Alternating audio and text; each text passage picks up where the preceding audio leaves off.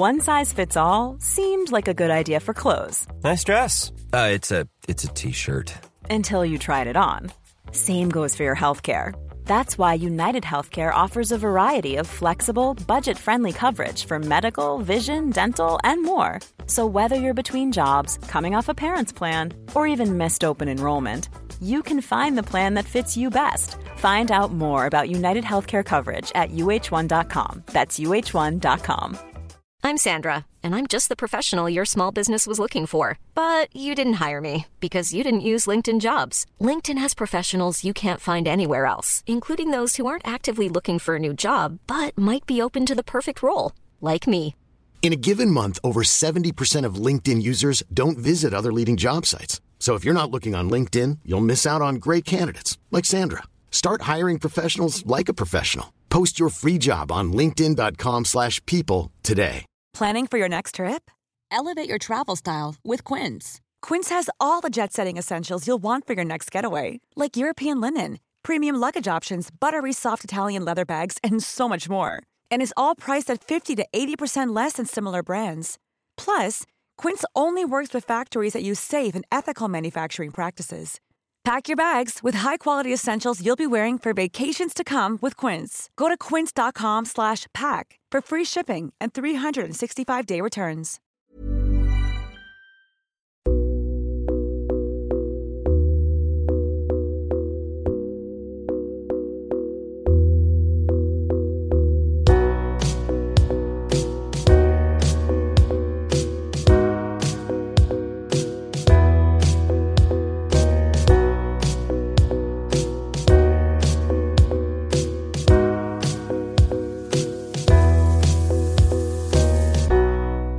Du lyssnar på Säg vad du vill Åland, en lokal podcast med fokus på fria samtal. Jag heter Jannik Svensson och producent för podden är Didrik Svan. Vår podd består av mastodontsamtal. Vi vill ha långa samtal eftersom vi då får chansen att verkligen gå in på djupet. Idén är att fokusera på fria samtal. Det här är ingen debatt eller någon form av duell där det finns en vinnare och en förlorare. Det här är ett samtal där vi lägger fördomar åt sidan och där målet är att minska polariseringen. Vi tror att öppenhet är grunden för det demokratiska samtalet och vi vill uppmuntra dig som lyssnare att välja att exponera dig för samtal med någon du inte håller med om, hur triggad du än blir. Det kommer att diskuteras en hel del politik i den här podden och för att du som lyssnare ska slippa tänka på vad jag som programledare står politiskt kommer jag att med egna ord redovisa det för er. Jag tror på öppenhet även för min del. Min politiska bias, mina glasögon och min ideologi är frihetlig liberalism och jag är aktivt engagerad i politiken. Jag kommer att göra mitt bästa för att min partiskhet inte ska lysa igenom mitt uppdrag som programledare i den här podden. Men eftersom ingen människa kan vara objektiv så hoppas jag att ni med den här informationen kan åsidosätta mina eventuella brister och misstag. Det här avsnittet presenteras av Webax, hemsidor och innehåll. Jag heter Jannik Svensson och du lyssnar på Säg vad du vill Åland.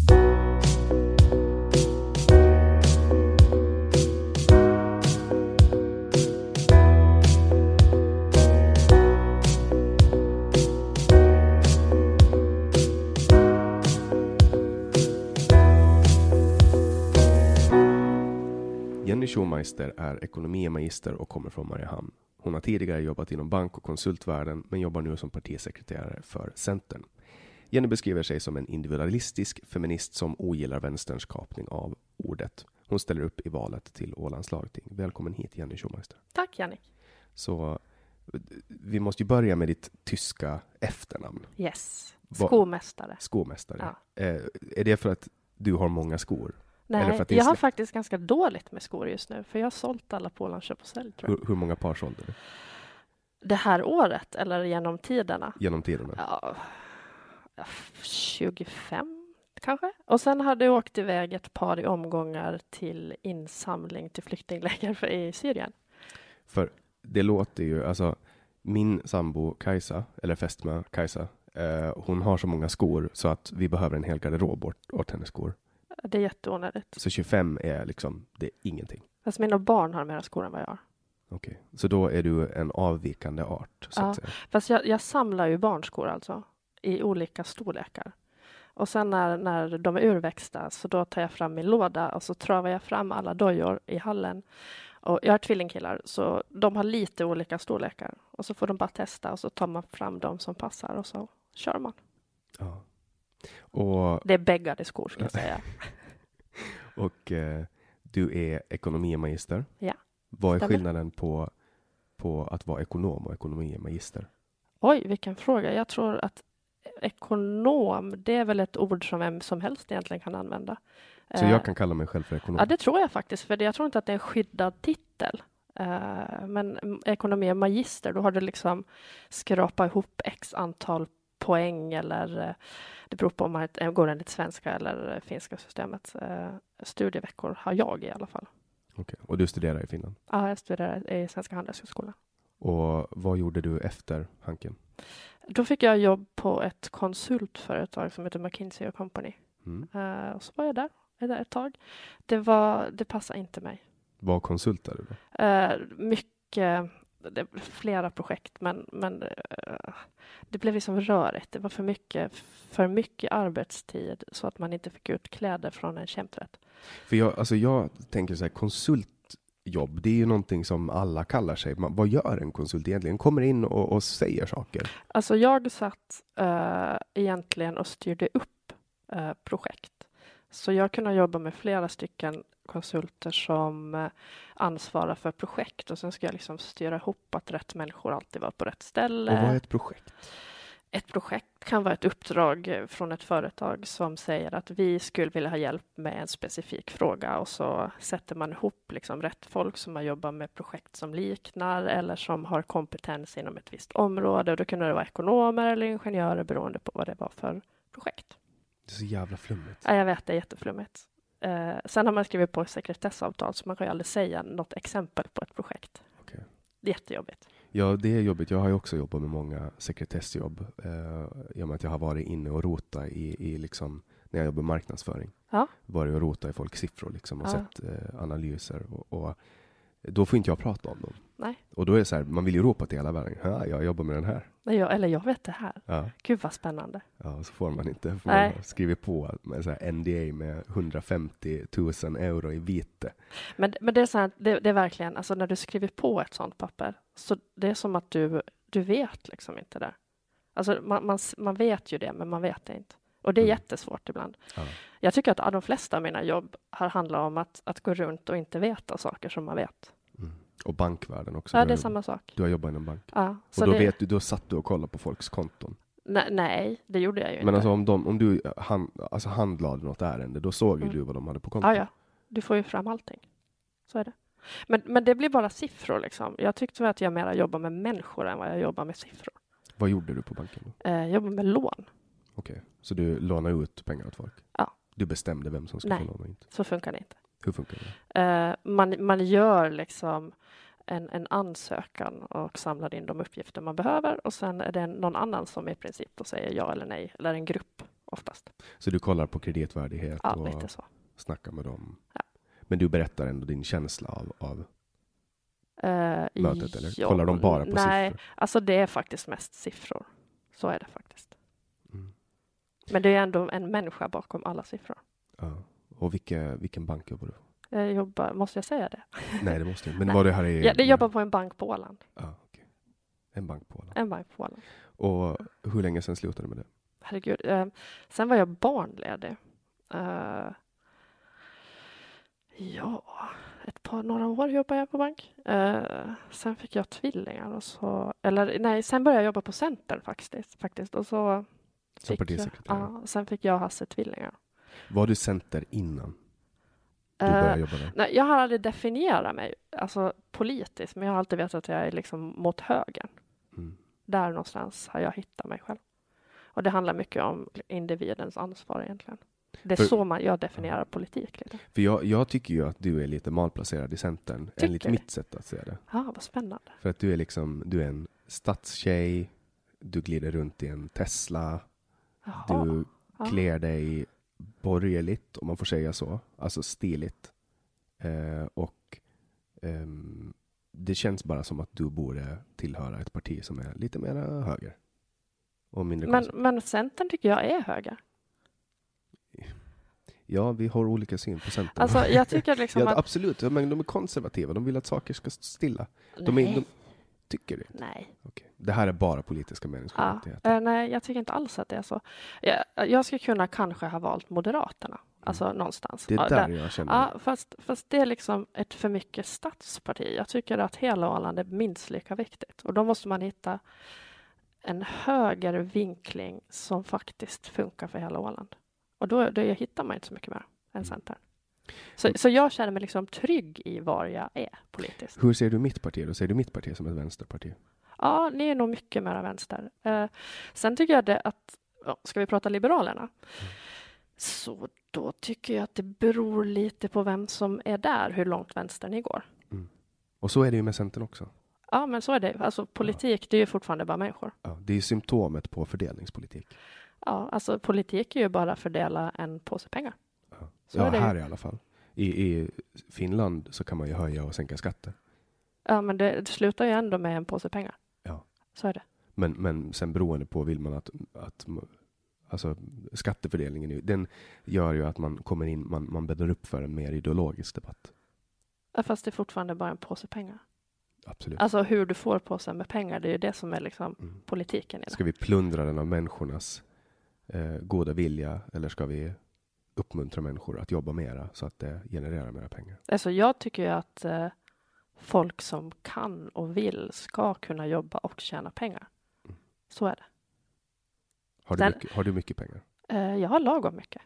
Hur är lagom mycket? Är det, Jag är medelklass, om man nu ska dela in det. Och vet du vad det roliga är? berätta. Vet du vad medelklass är egentligen? Medelklass är ju rika människor. Ja, alltså nej, det beror på hur du ser på det där. Eh, för de flesta tror jag som jobbar och har det liksom gott ställt säger att de är medelklass. Men eh, medelklass är att du i princip ska klara dig typ två år med det du har i kapital. Jag skulle inte klara mig mer än två veckor om inte jag skulle jobba. Ja, nej. Men, men någonstans där. Ja.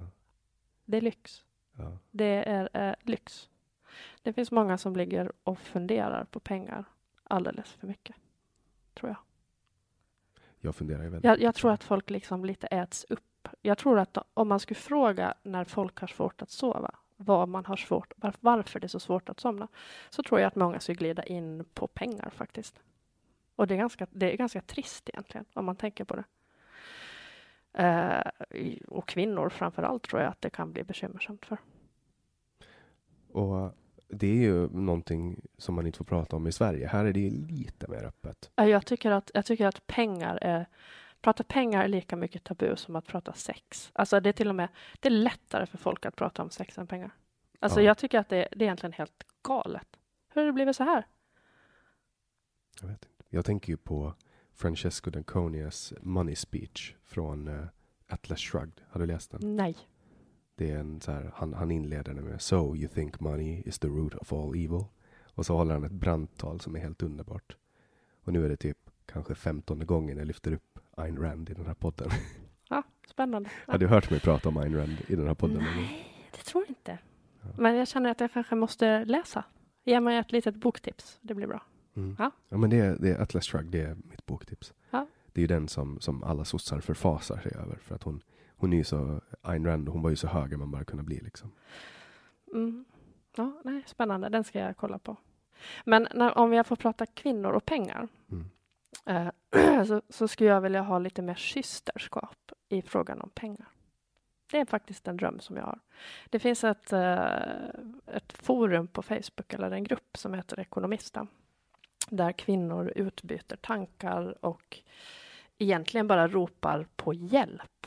Eh, och jag, jag tycker att det är ett fantastiskt sätt att, att skapa sig kunskap eller bara komma framåt eller få pepp. Eh, för, för det är som att man ska ju, man, eh, kvinnor är superbra på att prata om relationer. Alltså de kan sitta i timmatal. Uh, och, och du vet, reda ut och hur borde jag tänka nu och, och nu gjorde han så här och hur ska jag ta mig ur det här och, och det kan man liksom lägga ner flera timmar på. Men att prata om om man har fått en bra marginal och hur ska vi ha råd liksom med det här huslånet och borde jag tänka med sparande, hur mycket borde jag lägga undan? Eh, pensionen, alltså blir ju jättekonstigt. Mm. Det borde, det borde var, varför jag säger kvinnor, varför de borde bli bättre på det. Ja, de har ju 16 procent lägre lön. Mm. Då är det banne mig alltså tid att spara, alltså rätt mycket. 16 procent lägre lön, det blir ju liksom 16 procent mindre pensionspengar sparade. Mm. Det är sjukt. Alltså det är... Ja, jag, jag, det, jag oroar mig lite för det här, för det händer ingenting. Och samtidigt så har ju stora delar av vänstern um, lagt skam över ordet tillväxt. Och pengar ses som någonting fult. Mm. Alltså, jag ser hela tiden, jag hör hela tiden folk från vänster som säger att vi kan inte ha tillväxt, vi kan inte ha evig tillväxt, tillväxt är dåligt, tillväxt är hemskt. Alltså, man, man, man försöker, men, men ekonomisk tillväxt på ett personligt plan är ju minst lika viktigt som eh, ekonomisk tillväxt på ett samhälleligt plan. Ja, så är det. Det handlar ju om att förvalta sina resurser rätt. Alltså eh, förvalta, spara, eh, jag menar det är ju fortfarande en resurs som man liksom på något sätt ska göra av med. Uh, och då måste man liksom väga in hur mycket resurser ska jag göra av med den här månaden då? Uh, och hur mycket ska jag spara? Alltså jag har tänkt jättemycket på en sak och det är att när, från det att man studerade så man levde liksom med, med rätt, det var liksom knapert någonstans. Men man klarar sig ju alltid, man hade inte så mycket grejer och, och eh, det var ju en frihet i att ha, man kunde packa ner allting i en låda liksom, och skruva bort bordsbenen liksom, och så kunde man bara flytta till nästa lägenhet. Tänk om man hade levt på samma sätt som när man började jobba. Alltså fantastiskt. Herregud, vilket mm. sparkapital man hade haft. Ju... Och, och, man, blev ju liksom, man blev ju inte lyckligare bara för att man hade ett bostadslån och en större lägenhet. Man hade liksom bra kunnat klämt in sig liksom ett litet kollektiv. Liksom. Jag är ju där nu. Jag har ja. precis avslutat mina, jag har ju bott i Stockholm. Ja. Och där hade man så en hyra på 12-13 000 i månaden. Ja, det är helt galet. För en liten 25 eller 23 kvadratare. Och då fick man leva hand to mouth ganska länge och sen stoppade jag in alla mina pengar i något av mina företag. Ja. Så att jag, jag, har, jag är alltid liksom, lever alltid, eller de senaste åren sedan jag startade mitt första företag, 2016, så har jag levt så. Alltså jag flyttade egentligen från Stockholm för att jag konstaterade att man betalar sig sjuk för att bo. Mm.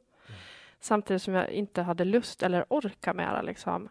Eh, ta tillbaks de pengarna man spenderar varje månad för att man bor i Stockholm. Och med det menar jag att man inte går ut på teater, bio eller går ut och käkar eller går på krogen eller vad, vad det nu finns i utbudet. Och då sitter man bara och betalar sig sjuk för att bo där. Men man får ingenting för det. Mm. Och det är ju liksom, om man vänder på det, helt galet. Så att, så att jag tror att det, trenden, alltså man pratar alltid om urbanisering och att man ska flytta till storstäder och så vidare.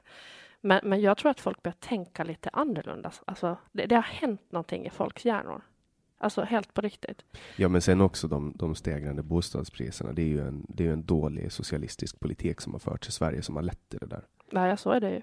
Eh, jag tycker ändå liksom här så, så är det det, det, ska kunna, alltså man ska kunna investera i en lägenhet. Och en, investerar man i en lägenhet är det förstås en lägenhet som man inte själv bor i. Uh, och sen hyra ut den. Jag förstår inte vad problemet är i Sverige. Alltså att en bostadsrättsförening mm. ska sitta och besluta det, det är helt galet. Det är socialism i sin finaste form. Ja, nej. Alltså, jag tycker det är helt okej att man liksom, att det offentliga bygger bostäder. Alltså billiga bostäder som alla råd att bo i. Det är helt fine. Jag förstår den tanken. Alla ska, ska kunna ha, jag menar, ska kunna bo. Uh, men, men att privatpersoner inte skulle kunna investera i en lägenhet och hyra ut. Jag förstår inte det. Nej, det, det är jättekonstigt. Och sen måste man hålla på liksom tövlas med alla andra som äger bostäder genom de här bostadsrättsföreningarna. Ja, och det är alltid bråk där i dem. Men, men jag tänker så här, alltså, då hade ju kanske folk då, att det hade byggts mera bostäder om någon var villig att investera i det. Så jag tror att man har, man har ju byggt lite av en bostadsbrist också. Ja, men nu, nu, nu, vill man ju inte heller bygga i Stockholm, för att då kommer ju priserna att gå ner. Alltså, Ja, ja du, man, du menar att man är liksom fånge i ett system? Ja, alltså bostadsägarna ja. vill ju inte att det ska byggas mera. Och det Nej. som byggs är ju att man, man bygger ju för rika människor. Man bygger ju inte för fattiga människor i Sverige. Nej, men, men å andra sidan om markpriserna i Stockholm är vad de är så kommer man ju aldrig kunna eh, bygga för en låginkomsttagare. Eller hur? Nej, men så är det. Och sen också de här, den här andrahandsmarknaden eh, också och med, med hyresregleringarna som de har. Det är också en, en helt sjuk grej att, att förstahandskontrakt på en bostadsrätt kan man köpa svart av Hells Angels för 350 000 kronor. Mm. Och, och, det är liksom ett system som är till för att jämna ut klyftor och göra att människor ska kunna bo billigt. Ja, nej, det är galet. Nu hamnar vi in på Stockholms bostadsmarknad. Men du har bott i Stockholm? Ja, jag har bott i Stockholm. Nu försöker din hund dricka ur mitt vatten. Hon det får, det får hon göra. Hon luktar bara. Ja, ja, ja. Jag brukar, jag brukar till och med dela vattenglas med henne. Hon är... Eh, ja. Jag vet inte varför jag berättade. Det, var en, det där var en ganska intim detalj som jag avslöjar om mitt privatliv nu. Ja, Jag skulle inte dela vattenglas med en hund. Jag delar faktiskt inte ens med mina barn för de kommer hem med alla sjukdomar som finns på dagis. Mm. Så eh, jag brukar vara väldigt restriktiv med mitt vattenglas. Mm. Nej, jag har, Luna är liksom... eh, Hon är så... Men det, hundar har ju en tendens att äta bajs. Ja, ja jag vet. Och det Det är är... jätteäckligt. Ja, det är, Ja, det är eller hästskit. Ja, jag, överlag. inte, jag är rädd för hästar så jag brukar inte ha hunden i närheten av hästar. Men, men det är en sån här grej som jag inte förstår mig på. Alltså, evolutionen har tagit fram människans bästa vän. Och människans bästa vän tycker om att äta bajs. Mm. Det kanske är ett tecken på att, att fekalietransplantation är framtidens hälsokurer. Du har hört om det? Va? Ja, ja, absolut. Alltså, eh, ja, vi håller ju lite på med kombucha och det här med Mm. eh, fermentering som är jättebra. Och då känner jag att det kanske, om man har ett magproblem så kanske man hellre går den vägen än eh, fekalietransplantation. Ja, men, men, men det här är ju alltså då, man tar bara en liten, liten bit av Mm. någon annans bajs Ja. och stoppar in i sin egen tarm. Mm. Eh, men det måste ju vara en frisk människa. Ja, ja, ja. såklart. Eh, Men, men jag har också hållit på med kombucha. Jag är Mm. till och med med i kombucha-klubban. Och jag har sett alla bråk där. Det blir bråk i kombucha-klubban. Alltså, jag har inte varit in på kombucha-klubben på länge. Eh, är du med den där åländska? Kom kombucha? Nej. Nej. Men Nej. där är det inget bråk. Ja, Okej, för det är det i kombucha. Du måste byta eh, kombucha-grupp. Ja, jag kanske ska göra det. Ja. Jag är ju jag är med i väldigt många olika grupper. eh, Där, där, där, alltså jag, jag vet inte, det kanske bara är så att algoritmerna gör så att alla bråk visas. För jag upplever att det är bråk i alla grupper. Jaha, ja, kanske. På Facebook, folk ryker ihop. Men alltså, sen, eh, får jag återkomma till Ekonomista? Ja. Där är det rätt schysst ändå. Liksom. Man har liksom peppen. Det är liksom det som är grunden. Så finns det ju alltid någon skitstövel som beblandar sig och ifrågasätter kanske lite taskigt var, varför någon lägger upp någonting överhuvudtaget. Eh, så att man borde liksom gå in mera på pepp, alltså att gruppens mål är pepp i ett visst ämne. Och det borde vara liksom klart spesat eh, från början. Men i den här gruppen, delar ni med er av tips och råd om hur man investerar eller är det folk som frågar om pengar? Nej, nej, nej, nej, nej. Alltså det kan vara så här, hjälp, eh, min man vill skiljas och jag har inte råd att bo kvar i lägenheten och det är inte han heller och vad ska jag göra liksom? Eh, så det är mycket så här eh, rop på hjälp eller eh, vad har ni fått för, det är ju en svensk grupp så det är liksom, det, man kan inte riktigt applicera allting på Åland. Nej, för att här är ju så borgerligt och där är så socialistiskt. Nej, men, det, men det, jag upplever faktiskt inte att, att det finns liksom, det finns väldigt lite politik i den gruppen faktiskt. Men det är så här, jag kan binda min ränta till 1,65 liksom. Är det här en bra deal? Så delar man med sig liksom. Det är ju en ganska bra del Ja, men det, på ett lån. eh, för att vara Sverige, ja. Vi har ju ganska billiga lån på Åland. Mm. Men, men eller det beror på om det är bostadslån eller Ja, bostadslån. Ja. Konsumtionslån är en annan sak förstås. Ja, de brukar väl ligga på typ 3 procent. Ja, det beror ju på. beror på. Eh, men den gruppen, den, den tycker jag att alla kvinnor borde vara med i. Ekonomisterna. Ja. Jennys tips till alla Fast Investeringssugna egentligen borde vi skapa en egen grupp på Åland. Åland-ekonomister. Ja, men en peppgrupp för ekonomi. Vad tror du om det? Ja, jag Du får ju inte vara med. Nej, så. jag får inte vara med för att den är ju könsintegrerad. Ja. Så att säga. Fast du vet ju inte vad jag identifierar mig med för kön. Nej, du kan ju För vara du, ett hen, Något av dem. hen eller? De fem, 54 olika könsidentiteter. Ja, nej. Jag, jag tänker att jag börjar med hen och sen får ju förstås alla kalla sig vad de vill. Men jag känner, där kan jag Mm. hitta en liksom förlikning och ändå vara, liksom ändå försöka vara inkluderande. Jättesvårt vara det. Men var har du fått dina pengar ifrån om jag får fråga? Får jag fråga det? Eh, ja, eh, jag fick ärva lite pengar en gång i tiden av min mormor. Eh, och sen har jag investerat ganska mycket. Sen har jag köpt en lägenhet i Stockholm när det var som mest rullians. Eh, alltså riktig rullians. Har du Det- kvar? Eh, nej, den har jag sålt. Var, var, Eh, var den någonstans? Den var på Krukmakargatan på Söder. Skämtar du? Nej. Vad spännande. Jag bodde, vilket nummer? Herregud, det vet inte jag. Det var mitt emot APC Store som låg där en gång i tiden.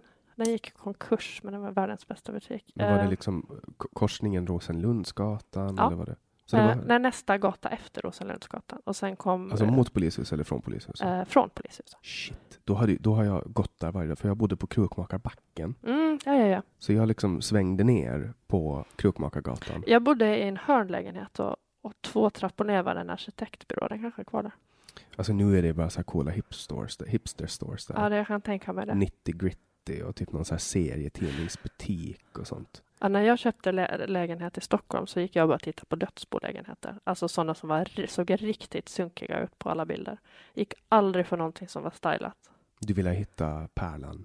Eh, Jag ville ju komma så billigt undan som möjligt och räkna liksom kvadratmeterpris. Ja. Sen, sen alltså det här är ett supertips. Det här är liksom eh, Ska du någonsin köpa en lägenhet i Stockholm så då lånar du en fuktmätare. Okej. Mm. Och, och vad ska man mäta? Ja, man ska ju mäta badrum och kök och sådär. Och vad är det för procent man ska leta efter? Du, du behöver inte leta någonting. Du behöver bara berätta att det är en katastrof för alla andra som är där. Ja, de tror Ah, man ja, ja. psykar dem. De funkar inte på plastmatta, men det var det i badrummet där, till den lägenheten jag köpte. Och jag var så här bara shit, det här är inte bra. Alltså, så måste man, man måste liksom ha en sån här som man liksom bollar med på visningen så att man liksom kan få fram hur katastrofalt det är. Liksom. Man har med en. Ja, ja, ja.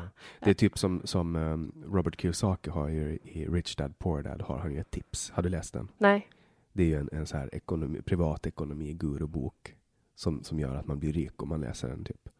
Och, och där har han ett tips att man, när man köper lägenheter, han, han vill att man ska investera i lägenheter, mm. så ska man ringa sin, man ska prata om sin kollega hela Ja. tiden. Och, och hänvisa till kollegan. Men man ska inte berätta att kollegan är ens husdjur. ah, Så att Oh. man, man liksom man använder det hela tiden. Jag ska kolla med min kollega, liksom som en falsk invändning. Det är men, lite tycker men alltså du förstår hur svårt det är att hålla sig när man vet att man inte kan använda en fuktmätare på en plastmatta. Men det vet ju inte de andra. De flesta vet inte. Liksom. Nej. Eh, så jag var på samma lägenhetsvisning tre gånger och körde samma grej. Och så var vi två stycken på budgivningen. Mm. Luna, Eh. Luna, stanna. Alla andra har Okej. varit liksom så här, amen, det var kö ut till gatan på en visning när jag köpte lägenheter. Det var helt galet. Kom här Luna. Kom. Luna bruk, hon, är, hon brukar faktiskt vara med på poddinspelningarna. Jag tror att hon tyckte att det blev för trångt när jag liksom möblerade om lite i den här fåtöljen. Ja, hon satt med dig. Nu kommer hon sätter sig med mig här. Det är synd att inte, oj, det är synd att inte hon kan prata, för då ska man kunna ha med henne. Liksom. Nu, nu har ju inte folk en, en visuell bild över hur underbar min hund är. Alltså, jag är ju mest imponerad av den där regnbågssvansen. Som Ja, hon har. har, en regnbågssvans, det har hon. Nu vill hon ha lite vatten, säger jag. Ja, hon, hon har ju liksom, hon förstår ju, hon förstod ju vad jag sa, att jag Ja. delar inte vattenglas ens med mina barn. Och nu går hon till vattenglaset som du har. Perfekt. Smart Och, och jag vet att hon inte har ätit bajs idag. Så jag kommer att kunna dricka ur det där glaset. Ja, jag kommer titta lite förundrat på dig när du dricker ur det där glaset. Mm. Mm. Vad tycker du om hennes rosa tröja? Är det, är det gulligt att klä hundar i tröjor? Jag har lite svårt med, med hundar och kläder. Mm. För hon här behöver ju kläder. Ja, ja, eh, men då är det väl okej liksom. För det, det är inte så att, att jag går och klär upp henne för att jag är en sån som klär upp hundar, utan hon, hon fryser. Så hon Nej, får vara innanför tröjan. Ja, men Och- den, den där var liksom, det står liksom inte Adidas på ryggen eller någonting. Det tycker jag lite sådär. Nej men vi beställde nog, eh, jag beställde grejer men de fastnar i tullen. När man, eh, en del grejer fastnar i tullen alltså. Det är jättekonstigt. Och så får man aldrig tillbaks det. Jag beställde en ny del, jag har ett par Beats by Dre hö- hörlurar. Mm. Sådana som jag har på mig nu fast trådlösa. Ja, Och den här, den här liksom överdelen gick sönder och de kostar jättemycket, de kostar 200 euro. Så jag beställde en reservdel och det fanns bara att köpa begagnat i USA. Beställde två gånger och tullen tog dem varje gång. men vad trodde de att det var då? Ingen aning. Jag hade till och med en kompis, jag beställde till och med till en kompis som bor i Naples och han liksom paketerade in det och så skrev han eh, gåva på paketet och skickade. Men de tog det ändå. Ja, vad roligt. Allting från USA tar de, men det var till Sverige dock. På tal om tullar, vad tycker du om skattegränsen? Alltså, det, alltså vi hade liksom vi, vi hade bott på en ganska svåråtkomlig ö om vi inte hade haft skattegränsen. Eh, Den synliga skattegränsen, vad tycker du om den? vad menar du med den synliga? Den är, fin, den är ju synlig. Nej men nog, eh, förlåt. Vi skulle kunna ha en osynlig skattegräns. Eh, ja, fast... Mm, alltså jag var på uh, var det Ålands Framtid som ordnade det här seminariet. Eh, och det här med att göra terminaler som liksom är den här mellanhanden eh, skulle liksom underlätta. Uh. Alltså jag, jag, jag är lite så här, alltså för mig är det så här, jag förstår att det är besvärligt alltså som, som företagare att ta in grejer. Eller man kanske missar chansen med att exportera grejer. Men någonstans så vill jag inte ens ta reda på eller ens visualisera i mitt inre vad som hade hänt om vi inte hade haft det. Nu kan vi liksom sätta oss i bilen på morgonen och vara så här, men vi åker över till Sverige. Och så betalar man, ja men vad kostar det, 20 euro för fem personer en bil. Eh, Ja, alltså, jag, så jag hade inte bott här tror jag. Om vi, hade, alltså, om vi inte hade haft transporter. Mm. Alltså på riktigt, jag hade inte bott här. Nej, vi har ju väldigt, väldigt mycket Alltså vi, vi kan ju komma härifrån på miljoner olika sätt känns det som. Vi kan ju ta nattfärjan till Tallinn. Liksom. Hallå? Det är väldigt sällan man utnyttjar det. Jag vet. Vi jag har hört om folk som blir fulla och åker till Tallinn. Jaha. Alltså vårt problem är att vi vill liksom inte vara i Tallinn. Eller jo, vi gillar Tallinn, men vi gillar liksom, jag tror det är ett teleskivis, så det är lite så här ett gammalt industriområde som är så väldigt hipster. Så vi skippar alla de här murarna och, och liksom innerstad och så där. Så vi bara kör bort därifrån. Så kör vi runt och så har vi varit Hapsalo är fantastiskt. Men du åker alltså till Tallinn? Ja, fast jag är inte i Tallinn. Ja, du åker utanför. Ja. Men du nyttjar alltså det här att man kan åka dit? Ja, vi borde ju, vi borde åka oftare alltså. Jag har ju vi... bara varit i Tallinn en gång. Alltså vi har ju varit, det har varit lite begränsande förut, för de har inte riktigt haft ett schysst och bra eh, laddnät. Alltså vi kör ju elbil, så det lite, har varit lite begränsande. Uh, och, och ju, ni kör ju inte bara laddbil, ni kör ju laddbilar. Nej, vi har, eh, vi har faktiskt en riktig fuldiesel också som vi tar upp bilen med. Men så du, jag, jag trodde att ni hade två Teslor. Nej, vi har en. Men ni har haft två olika alltså? Mm, nej, vi har bara vi, vi köpte vår 2013. Så vi har, vi har Före den blev cool alltså? Uh, jag kommer ihåg i början så, så pekar folk liksom. Mm. Det kommer jag ihåg. Så nu börjar ni ha en gammal? Vi har en alltså. jättegammal Tesla som vi är supernöjda med. Ska, ni, liksom ska ni köpa en ny då? Nej. Jag tänker, jag tänker, om jag hade fått bestämma helt själv så, eh, så ska den där köras, alltså tills den inte går en meter till alltså. Har ni bytt batteripack på Nej. den? Alltså, hur, det, hur många den, kilometer kommer det på gamla eh, batteriet? Då? Det som vi har nu, nu kommer vi säkert 400, 400 kanske? Det beror lite på hur man kör. För man kommer väl typ 650 med nya? Ja, det kanske man gör. Fast vi, vi har sällan behövt åka så där jättemycket med det. Mm. Och, och, då kanske vi ska passa på att prata om, om, eller prata om, upplysa lyssnarna om vem din man är. Eh, din man är ju Ålands kändaste okända människa. Ja, det, så kanske man kan förklara honom. Folk vet vem han är, men han vill inte att folk ska veta Nej. vem han är. Och han är så superhemlig. Alltså, när jag säger så här, men vi bjuder hem någon på middag, så säger han så här, men du vet att jag gillar inte folk. Mm. Men det är, alltså, det är alltså Hasse Holmström? Ja, och, han, och han är så här, i mina ögon så är han så här supersocial. Och han, jag tror att han påstår att han själv är introvert.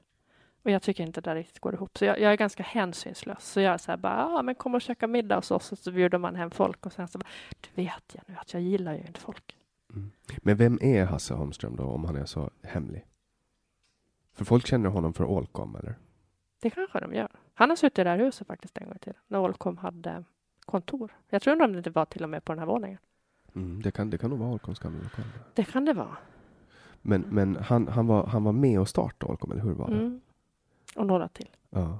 Och, och, och sen sålde han sin del och, och köpte en Tesla? Eller vad, vad, hände? Nej, vad gjorde han sen då? Nej, men sen, fick vi, sen jobbade han ju kvar på Allcom och sen fick vi tvillingar och då var det så här, ah, jag slutar jag får göra någonting annat. Och så gjorde han lite så här projekt. Han har ganska mycket projekt. Eller det, han har projekt hela tiden. Eller vi har också projekt hela tiden. Vi har, vi har också för lite tid överlag. Men nu är han alltså då Ålands kändaste tunnellobbyist? Ja, eller tunneltaliban brukar han väl kallas för, eller propagandist. Tunnelpropagandist, det tyckte jag var roligt. Uh, men hemma går han väl lite mer under benämningen tunnel... Jag vet inte allt möjligt roligt. Man kan ju, man kan ju sätta ihop vilka mm. roliga ord Men tunnel är alltså prefixet? Så det är tunnel-Hasse? Ja. Tunneltaliban. Eh, men det här är som på skoj. Tunnelterrorist? Nej, inte så långt. Han vill ju spränga, det är ju det. Ja. Han vill ju spränga upp Alltså en det, tunnel. är- det är ju liksom, ja men det är mest, det är borra och spränga ska vi komma ihåg då. Mm. Mm. Och eh, borra, där har ju Elon Musk har ju sitt boring company. Yes. Och där håller han ju på att försöka ta fram en borr som kan kontinuerligt borra tunnlar. Alltså han hade ju ingenjörer skruva sönder, alltså de här gamla borrmaskinerna, eh, nu, alltså tunnelborrar. Och tänkte så här, för det är extremt, det är en extremt dyr produkt. Och så tänkte han så här, "Ah, men vad fasiken, det här, det här måste man ju kunna göra billigare. Det är lite som SpaceX liksom. Mm. Man, man måste kunna landa en raket. Alltså det är ju bara, det är som waste att bara liksom ha dem och bara försvinna. Det är Att så man, jävla linjärekonomiskt. Man Ja, måste nej, tänka nej, men alltså det är, ja, cirkulär ekonomi, liksom. Elon Musk, fantastiskt. Alltså det, det är Vi ju... ska återanvända raketer. Ja, men, men tänk liksom, han, har ju liksom, han har ju bara tänkt annorlunda. Han har ju inte tänkt så mycket mer annorlunda än någon annan egentligen. Men, men tänka en sak, men han gör ju det verkligen. Det tycker jag är sjukt coolt. Han, menar, han, han har liksom, han kör också lite samma så här Linux open source liksom för Tesla. Så delar han med sig och tänker så här, men det blir bra för alla. Och det blir bra för oss också. För får vi konkurrens så blir vi också bättre. Mm. Lite så. Det sägs ju att Hasse har träffat Elon Musk. Nej, det har han inte. Varför? Eller det är inte vad jag vet. Varför, varför sägs det så? Vem, vem har sagt så? Jag vet inte, jag har hört det. Ja, nej, in, han det har han inte sagt åt mig i alla fall. Mm. För, att, för att Hasse har också varit med och, och försökt få hit eh, Hyperloop. Ja. Och hur gick det? Alltså varför, vad var det som... För jag, jag bodde liksom i Sverige Ja. när hela den debatten begav sig. Alltså, det skulle kunna ha gjort, alltså det var ett bra projekt från början. Nu sitter jag och pratar Hyperloop.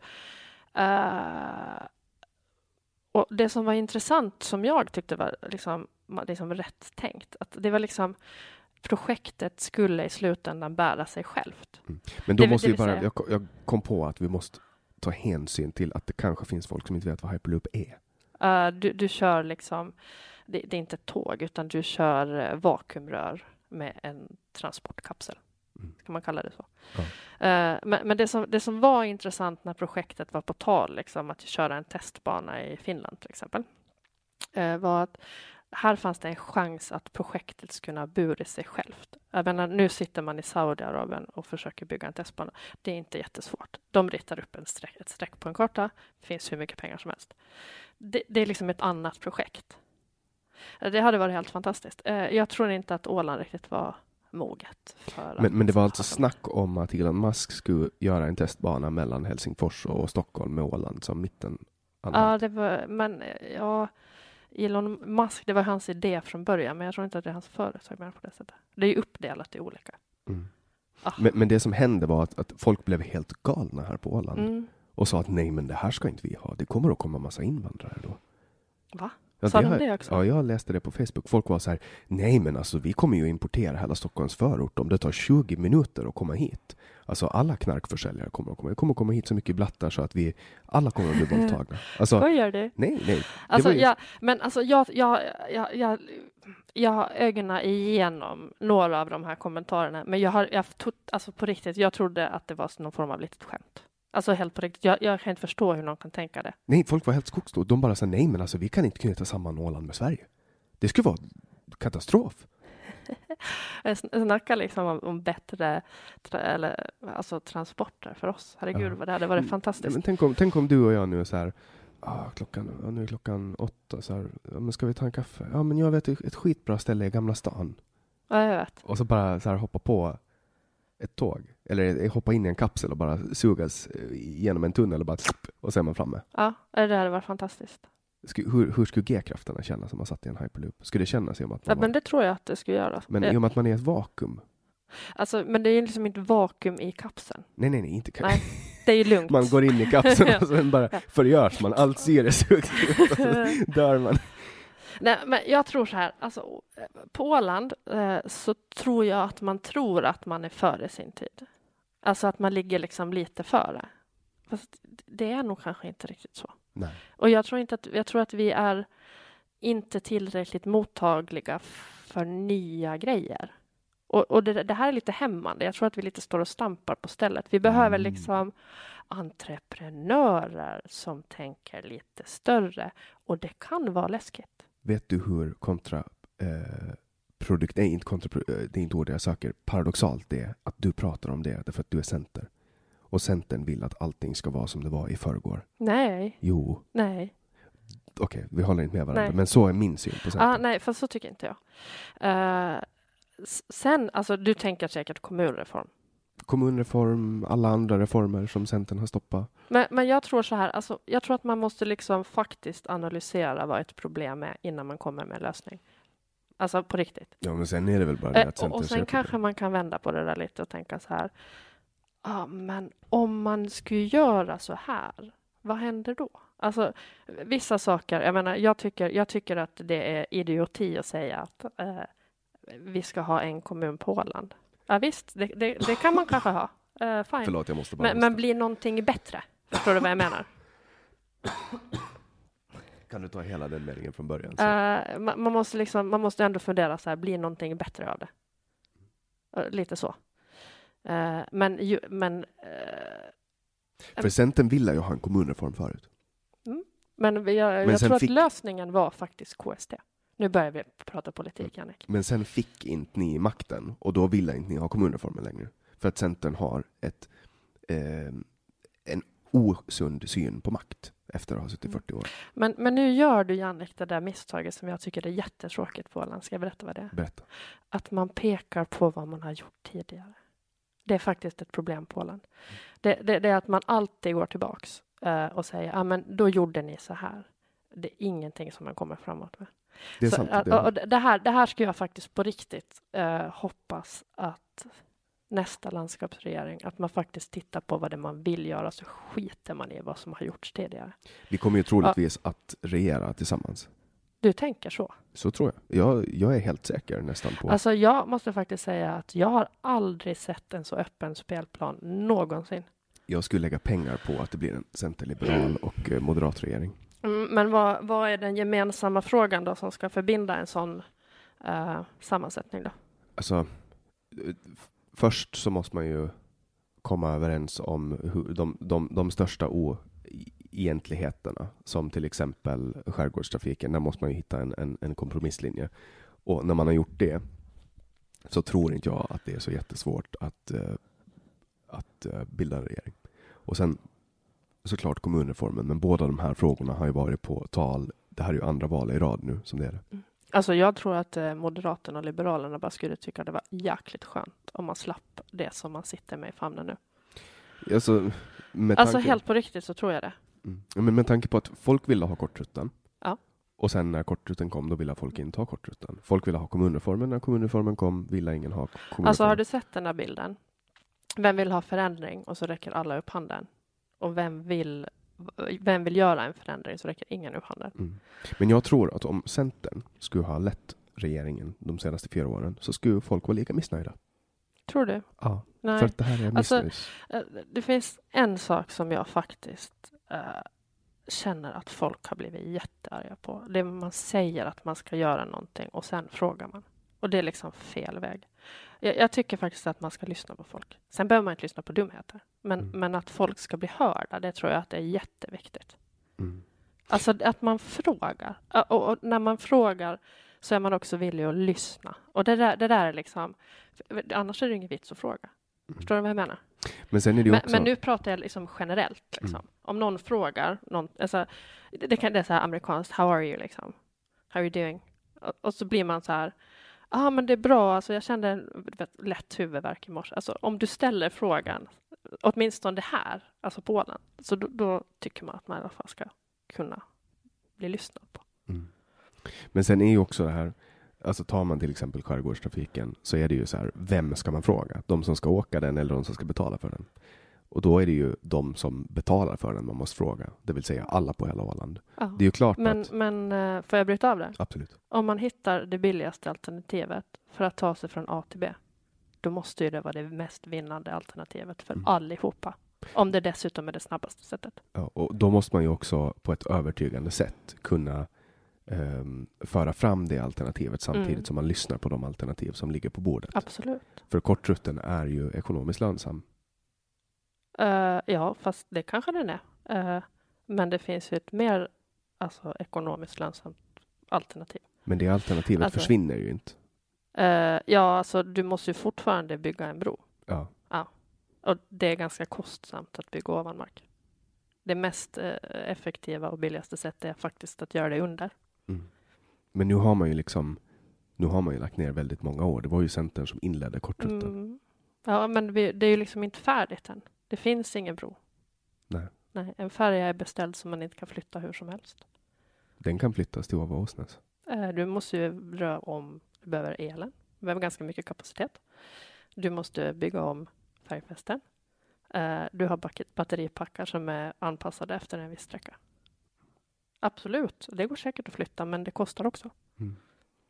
Alltså, jag tycker, alltså, om jag ska vara helt ärlig, så det är många som säger så här.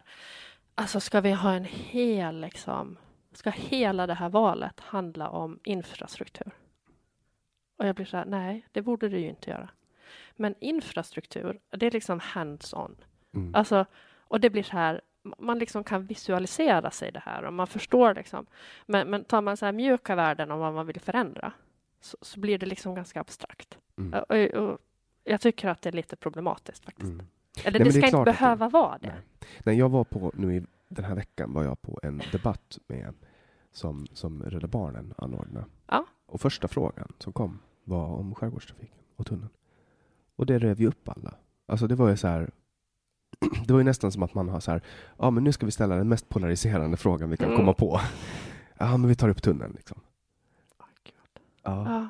Det var, och då var jag ensam från regeringsblocket för att det var ingen moderat där. Och så då fick jag ensam liksom ta allt. För att folk är ju arga. Folk är ju alltid arga på regeringen. Var, var du partisekreterare när Centern hade regering? Mm, alltså jag, jag, när jag fick jobbet som partisekreterare så var jag så här supertaggad. Det var sjukt roligt.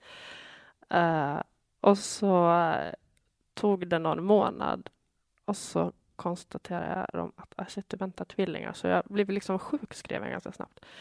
Uh, man ska inte gå in på sjukhus och säga att man är gravid med tvillingar, för vad det än gäller så liksom drar de på stora liksom knappen och så det kommer liksom sirenerna. Alltså man, vet.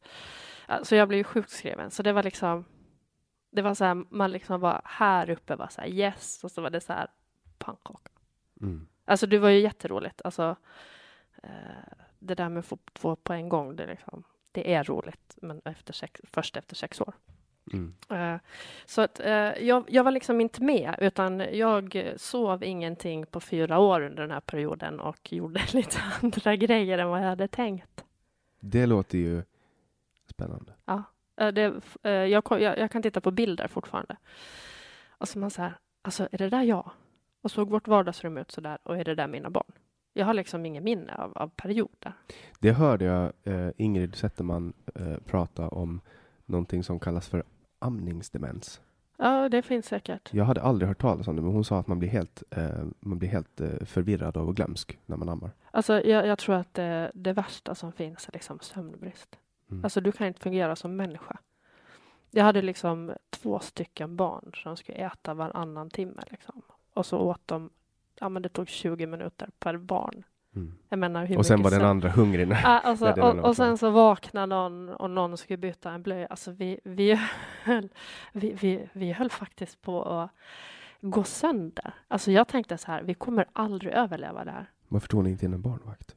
Men, men jo, alltså vi hade våra föräldrar som typ Alltså deras uppgift var att sitta med ett barn i famnen så att man liksom kunde göra någonting annat två sekunder. Så att man kunde ha ett barn? ja, men typ så att, eh, ja, och sen lite kolik på det alltså. Uh, alltså det här med stöd till flerlingsfamiljer alltså. Oh, det, det skulle behövas ibland alltså. Är det någonting du har på din politiska agenda? Nej, eh, inte direkt, men jag förstår innebörden av att det behövs. Eh, jag kommer ihåg när jag eh, låg snittad på BB så ringde jag, hon heter, heter hon socialkurator kanske hon heter på sjukhuset. Hon, hon är en sån där dam var det då, som, man, som liksom visste hur allting funkar och så där. Så då ringde jag och sa, till kommunen och sa, det, det är också hemtjänsten som liksom har hand om samma klientell uh, fasiken, det här är liksom, jag har lite glömt bort det här. Varför har inte jag gjort det här till en valgrej? När du säger men sådär. Men du kan ju göra det nu. Ah, ja, det, kommer, det är jättemånga som kommer men, att lyssna men, alltså, det. För att, så här är det, när man har kommit ut ur den här tvilling eller flerbarns liksom, komat som man är i, så då, det är så här grejer som man bara vill glömma. Och så vill man bara leva i nuet.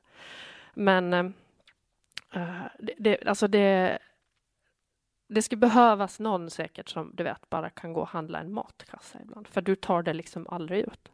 Det är det som, det är det som är så underbart med kapitalism och Sverige. Där kan du ju handla din mat online. Det kan du göra. Mm. Och då Ja, kom, det och då hade jag gjort. Den kommer ju så här samma dag också. Ja, De kommer i någon bil och, och knackar på och så får man sina grejer. ja så är det nog. Så handlar man hemifrån och sen kommer den ihåg vad man handlade förra gången så man kan bara ta repeat order. Och är man lite smart för att man får så här. Alla har ju tidsbundna eller de har eh, man får matkassen gratis Mm. och så eh, eller inte, inte gratis, förlåt, Mm. gratis frakt och Ja. så får du så här 100 eller 150 kronor rabatt. Ja. Och efter tre veckor, så, så, eller fyra veckor, så går det erbjudandet på igång igen. Och det finns ju fem, sex, sju, åtta stycken man kan köpa. Så då tar man först från Mathem, sen tar man från Ica, sen tar man från Coop och sen tar man från Mat.se och sen får man från Mathem igen då den här rabatten. Så man får ju 150 kronor varje månad. Fast jag kommer ta tillbaks det där med, med att, det är, att man vill ha hjälp med att få hem en matkasse. För eh, när man väl är inne i det där så är det som att åka på en charterresa, att åka till kantarellen och handla och titta på hyllorna. Liksom. Och charter är ju aldrig kul. Nej, alltså fast jo, alltså tvillingcharter i det här fallet då. Nej, charter är inte roligt. Det håller jag med om. Det är liksom så här, folk klappar när man landar. Nej, fast det tycker jag att folk får göra. Jag tycker, jag tycker att det är bra att människor känner lycka över Men vad ska man göra då? Klappar man inte om de misslyckas med att landa? Det, Ja, det är ingen som klappar. då är det ingen som då, klappar. Nej. nej. Eh, vad var det jag skulle säga? Charter? Ja, jag har varit på charter eh, en gång tror jag. Vart chartrade du då? Till Gran Canaria? Nej, eh, herregud, vad var vi? Jag kommer inte ens ihåg var vi var. Men jag, jag tror att det är ganska många som inte vet vad en charter är. Det är ju när ett, ett bolag, ett resebolag hyr ett flygplan Mm. och kör iväg folk Och till, hyr hotell. och hyr hotell och kör iväg alla och packar in alla på samma hotell. Mm. Och så är resan liksom styrd. Mm. Så att man bara köper allt från en grej. Och så tar eh, resebolaget en marginal på det. Mm. Så att egentligen så vet alla att det är billigare om du köper flygbiljetten och bokar ditt eget boende. Men man väljer att inte göra det.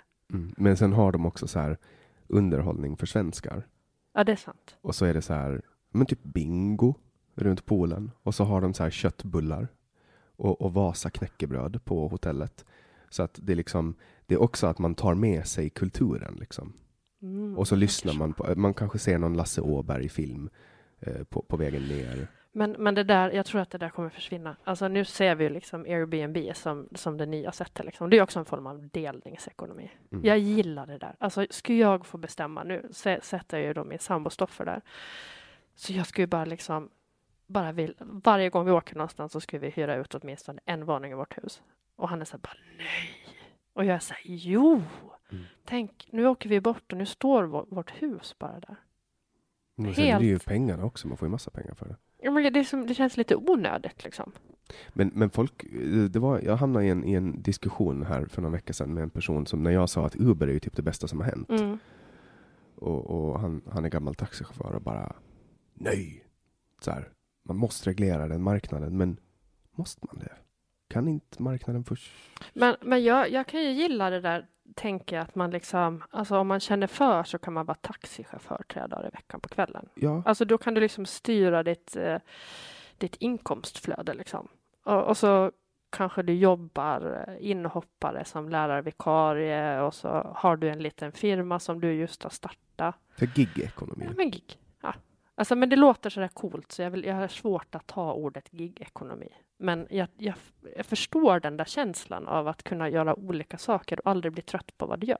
Tänk i, i våras när jag, hur cool jag kände mig när jag åkte från Krukmakarbacken på Söder Mm. på en Voi-skoter Mm. med en Macbook i min axelväska, ett par renskinnshandskar till ett co-working space.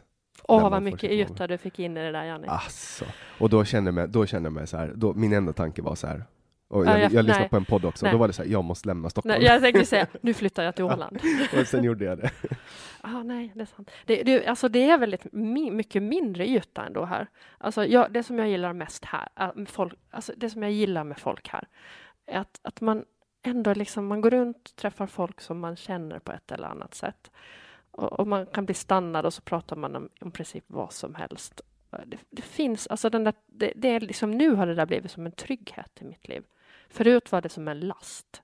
Nu har, nu har jag blivit så gammal att jag tycker att det är skönt att kunna stanna och prata med folk som man känner eller semi-känner. Och det var det som jag tyckte var en last. Det var därför jag flyttade härifrån. Jag tyckte ju också att det var en last. Mm. Och så flyttade jag till Stockholm. Och sen efter tre år i Stockholm så hade jag lärt känna så många människor och rörde mig på samma geografiska yta hela tiden. Så att jag träffade folk jag kände sig på tunnelbanan och då blev man ändå stanna och prata med folk. Man går till samma butik och jag rörde mig bara mellan, mellan Södermalm och Stureplan. Och där är det ju liksom, jag jobbar på Stureplan och bodde på Ma Mariatorget. Mm. Och, och då är det så här, um, det gör ju typ folk som jobbar på Stureplan bor ju typ inne i innerstan. Mm. Och så blir det så här, så litet ändå, det blir som en liten bubbla.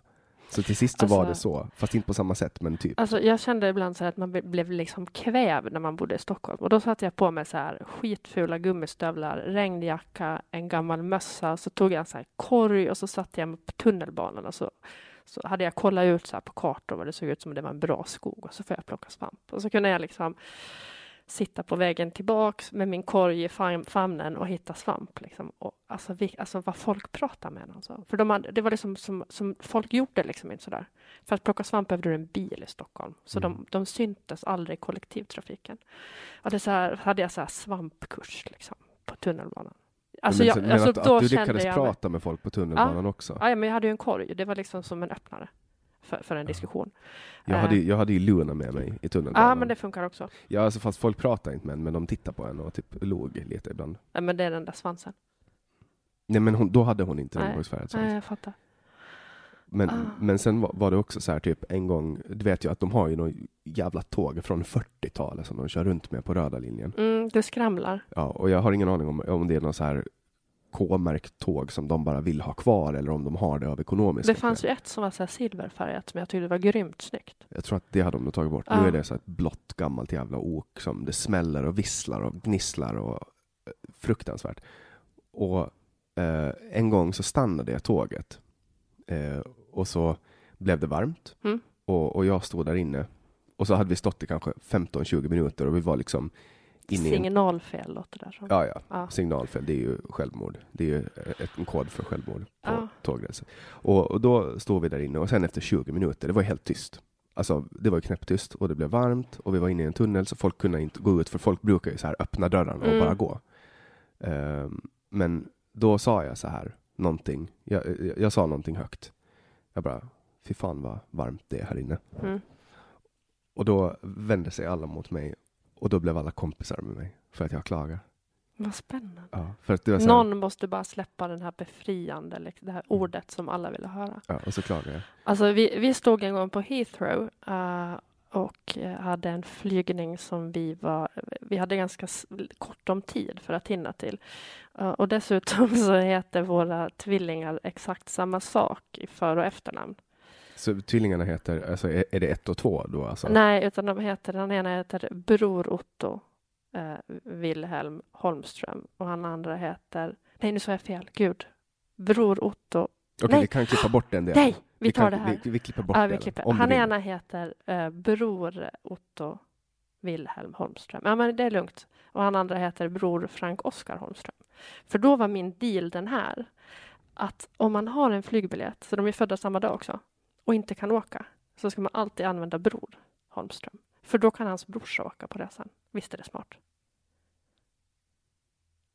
Du ska säga ja. Men, men, jo, jo men, men jag tänker bara så här, då kan du ju liksom swappa unge i sista sekund också. Ja, ja. Och bara så här, "Hö, hej. Hasse, kan du ta bror ett så tar jag bror två? Ja. Nej, men jag, jag lovar bror ett och vi ska ut och... Nej, nej. Man, så man kan, det, det, alltså den där möjligheten. Tyvärr så gillar ju inte flygbolagens system det här. Att det finns två personer som har en biljett på samma rut, på samma liksom flight och född på samma dag. Vi, vilket gör att vi fick inte ut de där biljetterna. Jag, alltså jag kommer till det jag ska komma till. Eh, det här blev ett jättekonstigt sidospår. Och då hade jag liksom satt in någon så här flytande färdigblandade vällingar i någon väska och var lite lätt stressad. Så den ham- jag hade liksom inte plockat ut den så den hamnade på någon så här band uh, som någon skulle kolla och det var liksom kaos och ingen kollade dem och vår flight gick och vi hade inte biljetterna till flighten för de hade inte lyckats få ut det på första flygfältet.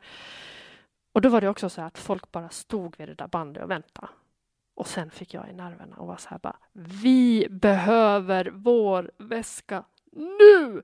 Och då var det som att det var som en mobb som bara liksom kom och så, bara så här stod bakom mig och jag var så här och Hasse stod liksom en bit bort. Han var så här, vad hände nu? Vad sa hon? Vad gjorde hon? Jag var så här, jag sa ingenting. Jag sa bara, jag vill ha min väska nu. Och då liksom rullade det där igång och så hann vi. Men den där, den där känslan av att någon måste säga det där förlösande ordet som alla tänker är på exakt samma sak. Och så händer det. Är det fantastiskt? Jag har ju också en, en, en flygplanshistoria som jag tycker om att dra, för att Mm. den är så jävla konstig. Jag var på väg hem, jag och min kollega hade varit i Spanien och träffat en kund och var på väg hem och vi behövde vara hemma på en specifik dag. Vi hade jättebråttom, så vi kunde liksom inte vänta på mer eh, bättre flighter, så vi fick liksom ta en rutt hem med fyra landningar. Mm. Och, och då är det så här, när man bokar inom ett flygbolag, då blir det ju ofta ganska billigt, även om man Ja. liksom måste hålla på och byta flygplan. Och då liksom flög vi vi tog en flight då från Spanien och landade i Tyskland, i Bonn. Ja. Och från Bonn så skulle vi flyga till typ Frankfurt am Ja. Main. Ja. Och sen ska vi flyga från Frankfurt till Stockholm och sen Stockholm till Mariehamn. Men i alla fall, mellan Bonn och Frankfurt så vi flög med Air Berlin. Så vi, vi landade och så, hade, vi- och så kollade jag på biljetterna och jag bara, men så här, vi har tio minuter på oss innan Det nästa flyg går. Vi bara så här, vad, vad tänkte de här? Så jag bara, och det här inser jag när jag är på väg ut ur flygplanet och jag bara, alltså nu har vi bråttom. Så vi börjar springa liksom. Och vi har, vi har handbagage, vi har inget eh, mer bagage än så. Handbagage, men det är ändå en sån här rullväska. Så jag sätter väskan på huvudet och Mm. börjar springa. Mm. Och springer och springer. Och då var vi liksom ute på flygplatsen. Eller du ska vänta på en buss egentligen? Nej, Nej. Alltså vi skulle gå av, för att Mm. det var ganska nära. Men det var liksom så här departures, Ja. eh, nej arrival. Så, så kommer in på, och jag bara så här, börjar titta runt, du vet när man letar efter skyltar. Och, och så måste, då måste jag välja, så här, ska jag springa höger eller vänster? Okej, vi springer vänster, bara på känsla. Mm. Springer, springer, springer, springer, springer. Och så kommer vi upp, och så kommer vi ut så här, bara, ja, men, men för helvete, det här, är- nu är vi ju liksom utanför flygplatsen. Så här, vi är inte inne på flygplatsen längre. Så här, nu måste vi igenom securityn igen. Och jag bara här, okej, vi har typ sju minuter på oss. Vad ska vi göra? Och så ser jag så här, in, alltså disken då, där man kommer förbi securityn. Och det var så här. Och jag bara, nej, nej, nej. För vi hade ju, vi hade ju flera flighter, vi hade ju två flighter till vi skulle ta. All- Allting skiter sig om, om när de är något liksom fara. Ja. Och väskan är fortfarande på huvudet och jag bara, okej, vi har inget val. Och jag bara börjar ropa Achtung på tyska med väskan på huvudet, bara springer förbi, du vet, går genom kön. Och folk lägger ut armarna för att hindra mig. Och jag bara, du vet, tacklar mig genom alla. Alltså helt totalt skiter i att folk liksom protesterar och tar tag i oss och Mm. försöker stoppa oss. Och sen kommer vi fram och jag, och så bara liksom så här utan att ens liksom ge en tvekan Mm. bara ska igenom. De tar oss igenom. Alltså det gick på någon, du vet, det gick jättesnabbt. Eh, och sen bara kommer vi ut från securityn och det här tog, alltså det här tog mindre än en minut. Jag skämtar inte ens. Alltså springa förbi alla, kasta in väskan, gå förbi eh, och sen precis när vi kommer ut från securityn så är gaten där. Och det är rätt gate. Och ni Och- bara går rakt in? Nej. Nej. Så enkelt är det inte, utan vi springer allt vad vi orkar. Ser att gaten är tom, obemannad. Men jag vet att de, flyget ska vara här, då hade ju tiden liksom passerat. Mm. Eh, och det är ju en dörr när Ja. man kommer in, så jag öppnar den dörren. Och, och den är öppen. Och jag springer, vi springer genom det här jävla röret. Kommer fram till en buss som precis stänger dörrarna. Jag smäller neven i bussen så att han ska höra chauffören. Han öppnar portarna, släpper in oss och min puls var alltså 195. Och bussen går och kör oss till samma flygplan som just hade landat oss. Adrenalin. Ja. Ja. Så vi kom in i samma flygplan. Så det enda vi skulle ha gjort var att byta plats. Fast vet du vad? Du hade åkt med samma flygbolag så de hade löst det där åt dig. Jo men, vi Ja, hade ju, vi hade ju ju hem. möten. Vi hade ju möten. Ah, ja, nej, nej, då går det inte. Vi hade möten i Stockholm och sen hade vi möten på Åland. Så att det, det, liksom, det fick inte falla. Men, men du vet att, att, att sitta på ett flygplan i lugn och ro och sen på tio minuter traggla sig igenom en flygplats i Bonn för att, att komma till samma flygplan som man landar med. Så då var det en sån kort mellanlandning och sen skulle vi egentligen bara ha så här, ställt oss upp och bytt platser. Och, och, och så ska allt ha varit klart. Ha. Mm. Ha. Men, men kän- kände du dig som en kung liksom? När du liksom... Nej, folk såg ju att vi kom in i planen igen. De, folk Ah. såg att vi lämnar planen och så kommer vi in med Nej. håret på sned. Jag hade, ju- mitt hår hade blivit helt tillplattat för jag hade väskan på huvudet hela Ja, tiden. men det, är, det är så helt sjukt. mm. Och så, jag, min skjorta var helt Men igenom. det, jag var lite ironisk när jag sa, kände du Mm. dig som en kung? Jaha, Ja. okej. Nej, Sorry. nej, alltså, man, det är klart att man, du vet, en sån, när man löser en sån situation när man har trott att allt är åt helvete. Ah. För att det finns ju en punkt innan kapitulation där man har hopp om att det här kanske löser sig. Ja, nej det är sant. Ja, nej den var rolig. Mm. Eh, vad ska vi prata om nu då? Ja, vad, vad ska vi prata om? Vi har ju liksom 50 minuter kvar och. Herregud. Ja, men det här är ju långformat. Folk tycker om långformat. Okej, men ska vi prata om... eh, ja, vad ska vi prata om? Vi kan prata om uh, geodesiska domar, eller domes, som man bygger. Vill du prata om det? Absolut, berätta. Uh, har, var du och kollade på den? Du är bott i Stockholm. Eh, den där Dome of Vision som var utanför KTH. Nej, jag rörde mig väldigt sällan eh, ovanför det- gärdet. Jag är för fin för det. Jag skojar. Ah, ja, nej, nej, men det, är det, enda, det var det enda man behövde se där uppe. De hade byggt, NCC har gjort som ett testbygge. Eh, som har gjort som ett klimatskal liksom, med, eh, jag tror att det var polykarbonat på den också. Och sen är det med limträbalkar, så det är som en stor, liksom, ja men som en halv boll, alltså en dome. Jag bodde ju däremot på eh, Skanstull och då såg jag ju Globen hela tiden. Ja, fast tänk dig halva Globen och sen bygger du ett litet hus inuti halva Globen. Och det, och, det, är här, och det här är liksom för att på något sätt bygga Mars eh, Nej, boenden, utan eller? de, de, gjorde, de gjorde det som, de tog liksom, de, de gjorde, de tog prover och liksom eh, försökte hitta och se liksom, hur mycket energi går det åt för att värma det här och energibesparingar och så vidare. Ett, ett sånt ska vi bygga. Var då? På gården? Nej, eh, vi har första liksom delen klar. Nu är det bara resten kvar. Det ska, först ska det bli ett på, på ett ställe eh, på Åland som ska bli, fungera som ett konferenscenter. Och var ska ni göra det här? Nej, det är på ett ställe på Åland. Okej, det är alltså ah, hemligt. ah, nej, det är det inte. Men jag tänker inte prata om vad det ska vara. Eh, för jag vet inte om jag kan göra det. Men det här är ditt och Hasses projekt? Det, det är, alltså alla tycker att det är Hasses projekt, men det, han, han drar det mest. Liksom. Eh, så nu, ska- nu ska det liksom, man måste fräsa ut de här plastdelarna. Liksom. Och så får man fortsätta. Det, alltså det är helt sjukt coolt. Så nu Men har vi vad, bara... vad är funktionen? Jag Alltså inte. funktionen är att du, du behöver liksom, du behöver ju inte, om du har ett litet hus inne i det här liksom skalet så behöver du liksom inte ha treglasfönster och energideklarationer med isolering och Ja, man skapar Ja, liksom utan ett, man skapar det liksom i det, som en stor vinterträdgård i princip. Mm. För du, du, du klarar av att hålla det varmt. Så när du kommer ut på vintern ur det här lilla huset Mm. så, så kommer du att ha en gräsmatta, typ, Ja, jag, man kan ju odla liksom. På vintern? Ja, inte, alltså det beror lite på ljusmängden. Om du skulle tillsätta mera ljus så då hade du kunnat gjort det. Men, men du måste liksom räkna på om det är vettigt. Så då Alltså, när du kör in din Tesla i den här domen, Nej, så, nu ska jag inte in bilen där. Men hur stor kommer den att vara? Det beror väl på hur stor man bygger den. Men för, alltså, för jag, menar, jag tänker att man ska bygga så stort att man kan gå ut på gården ja, men det lugnt. ska man kunna göra. Alltså det ska ju bli som en, en gård. Så det är liksom lite som i, har du sett Svampbob Fyrkant avsnittet? Jag har sett När de, för då har de ju, det, då är det ju någon, nej, men någon, någon så här ovanjordsvarelse som Svampbob blir kompis med. Som Aha. har en dom under vattnet som de går in i och då är det ju en gård. Det kanske det är. Men jag, jag, jag, jag slapp svampbob alltså. Svampbob är ju, alltså jag älskar Svampbob. alltså. Jag har ju genomlidit allt från Teletubbies till... eh, jag slapp Babblarna också, alltså de blev Ja, för slapp, gamla. och, och du slapp Greta Gris. Nej, Greta Gris, ja, det, det Peppa Pig heter hon ju då, för våra barn har ju kollat Youtube, så det har varit mycket Peppa Pig. Kan de engelska? Eh, nej, eh, nej det kan de inte. Men, men de snappar upp ganska mycket grejer.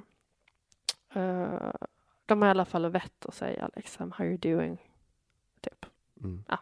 För grejen med Svampbob är ju att där finns en inbunden samhällskritik som jag älskar. Som, som gör att, att det, även vuxna kan njuta av det. Ah, Och det, det är liksom, det är så här, jag kan helt på- riktigt sätta på ett avsnitt Svampbob och kolla på det. För att det är liksom, för vuxna så är det humor eh, med ett inslag av samhällskritik och för barn så är det underhållande. Alltså det där, det är en konst att kunna göra det där, att du gör ett program i flera nivåer för olika målgrupper. Uh, det, det, där, det där skulle, alltså det finns många som skulle ha pris för det. Mm. Uh, får jag bryta in om det här när man gör saker för olika målgrupper? Absolut. Uh, jag har aldrig skrattat så mycket som för fyra, fem, fem år sedan. Så hade de tagit in en sån här komiker på Rosella Alltså helt otippat. Och det, det, de lockade med att det var liksom för barnen någonting roligt. Liksom. Och den här killen var otroligt roande. Alltså, jag skrattade så att jag vet, vet inte vad jag ska göra. Ungarna fattade på ett sätt. Och, vi, och de vuxna förstod ju skämtet. Alltså det rikt, alltså, jag vet inte vilket som var det riktiga skämtet. Det var ju gjort för barn. Uh, han var helt fantastisk. Jag höll på att försöka googla runt på vad han hette, för jag tänkte att ska jag någon gång ha en födelsedagsfest? Uh, så tänker jag att det är kanske jobbigt ibland att säga så här, men den här gången är de bara de vuxna som är välkomna. Och så ska man liksom bjuda både barn och, och vuxna, så ska man kunna ta in han här och så ska han göra ett underverk. Mm. Äh, han var fantastisk. Men det är svamp och fyrkant. Jag har, aldrig, jag har faktiskt inte sett så många avsnitt att kunna säga att, att det är på samma sätt. Nej, men det finns, det finns ju den här filmen också, jag tror den finns på Netflix, eh, med Skalstan. När, när Svampbob eh, åker liksom på en resa genom Skalstan för att hitta eh, kungakrona typ som har försvunnit. Ja. Och då är det så här, alltså de har så här motorcykelknuttar med och typ barn uppfattar det på ett helt annat sätt och vi förstår den här kopplingen till gängkriminalitet och förstår varför det är roligt och sen alltså det, det finns så många grejer, alltså verkligen kolla på det. Ja, jag ska göra det, äh, även fast jag just nu, äh, kanske mina barn också faktiskt gillar svamp. Nej, men säg så här, nu ska vi kolla på film och så njuter du av det tillsammans. Fast, fast det här med, med äh, politik i barnprogram, liksom, har ju varit ett föremål i omgångar, till exempel Vilse ja, pannkakan och när alla Socialdemokraterna de här. hade regering ja, Nej, men alltså det, det är ju faktiskt lite spännande att man, man ändå vågar sig på det någon gång. Jag tycker att fast, det är helt sinnessjukt. Ja, fast, fast jag tror att det finns politik i, i saker idag också som vi kanske inte ser idag. Men, men retroperspektivet öppnar ju liksom dörrar i Proble ett senare skede. Problemet med, med, Sverige är ju att man för social, den socialdemokratiska statsreligionen vidare mm. till barn. Och jag ser det här som Där har ju skadligt. LO haft otroligt mycket makt. Tyvärr. Ja. LO är ju en, en det är ju en, en, en maffiagäng liksom. Alltså, fast jag, jag, är lite så här, jag är tudelad till det här med fack. Uh, jag tror ändå att de kanske behövs. Men de, de behövs, kanske, men LO är men, inte ett fack. Nej, det är de inte. Inte på samma sätt. LO är en maktstruktur det, det är som Socialdemokraterna ja. har byggt för uh, så är det. makt. Men, men de är ju fortfattande ett fack. Det ska vi komma ihåg. Ja, ett fack alltså, för fack. Ja, det så ska man kunna säga. Men, men jag tycker ändå att det, det, det ska finnas någonting som man som arbetstagare ska kunna luta sig tillbaks på om man behöver hjälp. Såg du LOs valfilm inför svenska valet? Hur gick den? Alltså det var så här ett gäng människor, arbetare som satt så här vid ett konferensbord och så sa ena så här, alltså Moderaterna vill förstöra ekonomin. Ja, men det, alltså mm. sådana grejer. Ja, men det där tycker jag blir jättekonstigt. Jag menar, Ja, nej. Och, och sen, sen, så här, de vill, de vill avveckla arbetsmarknaden. Sådana saker sa de. Och det är så här, det är så ideologiskt så att man blir spyfärdig. Du vet att jag inte tycker om socialism? Va? Mm. Ja, nej, det har jag förstått. Uh, alltså, det, det, finns ju fortfarande guldkorn att plocka därifrån. Från socialismen? Eh, nej, inte socialismen. Men nu pratar du lite socialdemokrater som nog har sin grund där förstås. Men, men det, det, är ändå fortfarande en utveckling. Alltså, förstår du vad jag menar? Jag, jag, tycker, jag tycker att det finns ändå någonstans saker man kan tycka att det är bra. Mm, de, alltså Socialdemokraterna säger ju alltid att det är tack vare dem som det har gått så bra. Och, och, och menar man så här, men vad då bra? Ja, men det gick ju bra ekonomiskt här 50, 60, 70-tal. Ja, varför gick det bra ekonomiskt? För att man allierade sig med tyskarna, gjorde affärer med tyskarna, såg till att tyskarna hade krigsrustning eh, så att de kunde förinta judar. Man hjälpte... Alltså, alltså, det, där, det, där, med, med Sverige och neutralitet, ja, det har varit ett bekymmersamt ämne. Mm. Det har varit, men det måste jag faktiskt säga, det har varit väldigt lite prat om det. Mm. Det har, det har skrivits väldigt få böcker om det. Eller har du ett boktips? Aron Flam skrev en bok som släpptes för några veckor sedan som heter Det här är en svensk tiger. Nej men yes, den som ska jag läsa. handlar om det här. Känner du till Aron Flam? Nej, vad har han skrivit mer då? Det här är, jag tror att det här är hans första bok faktiskt. Men han är komiker. Och han är, jag var med i hans podd för en kort tid sedan. Och det här i inspelande stund så har inte det här poddavsnittet släppts än. Mm. Men det kommer att Mm. släppas. Vad pratar du om då? då? Om hur hemsk socialismen är. Ah. Och eh, om René Janetsko, Harry Jansson, Sara Kemmeter, Tony Wikström, lite Ingrid Zetterman och Åland och Ålands politik. Och det här är alltså en Åh. väldigt, väldigt, väldigt stor svensk podd som heter Dekonstruktiv kritik. Spännande. Ja, det är väldigt spännande. Men han har i alla fall skrivit en bok om Ja. det här. Och ehm, han är då journalist, författare, researcher, komiker.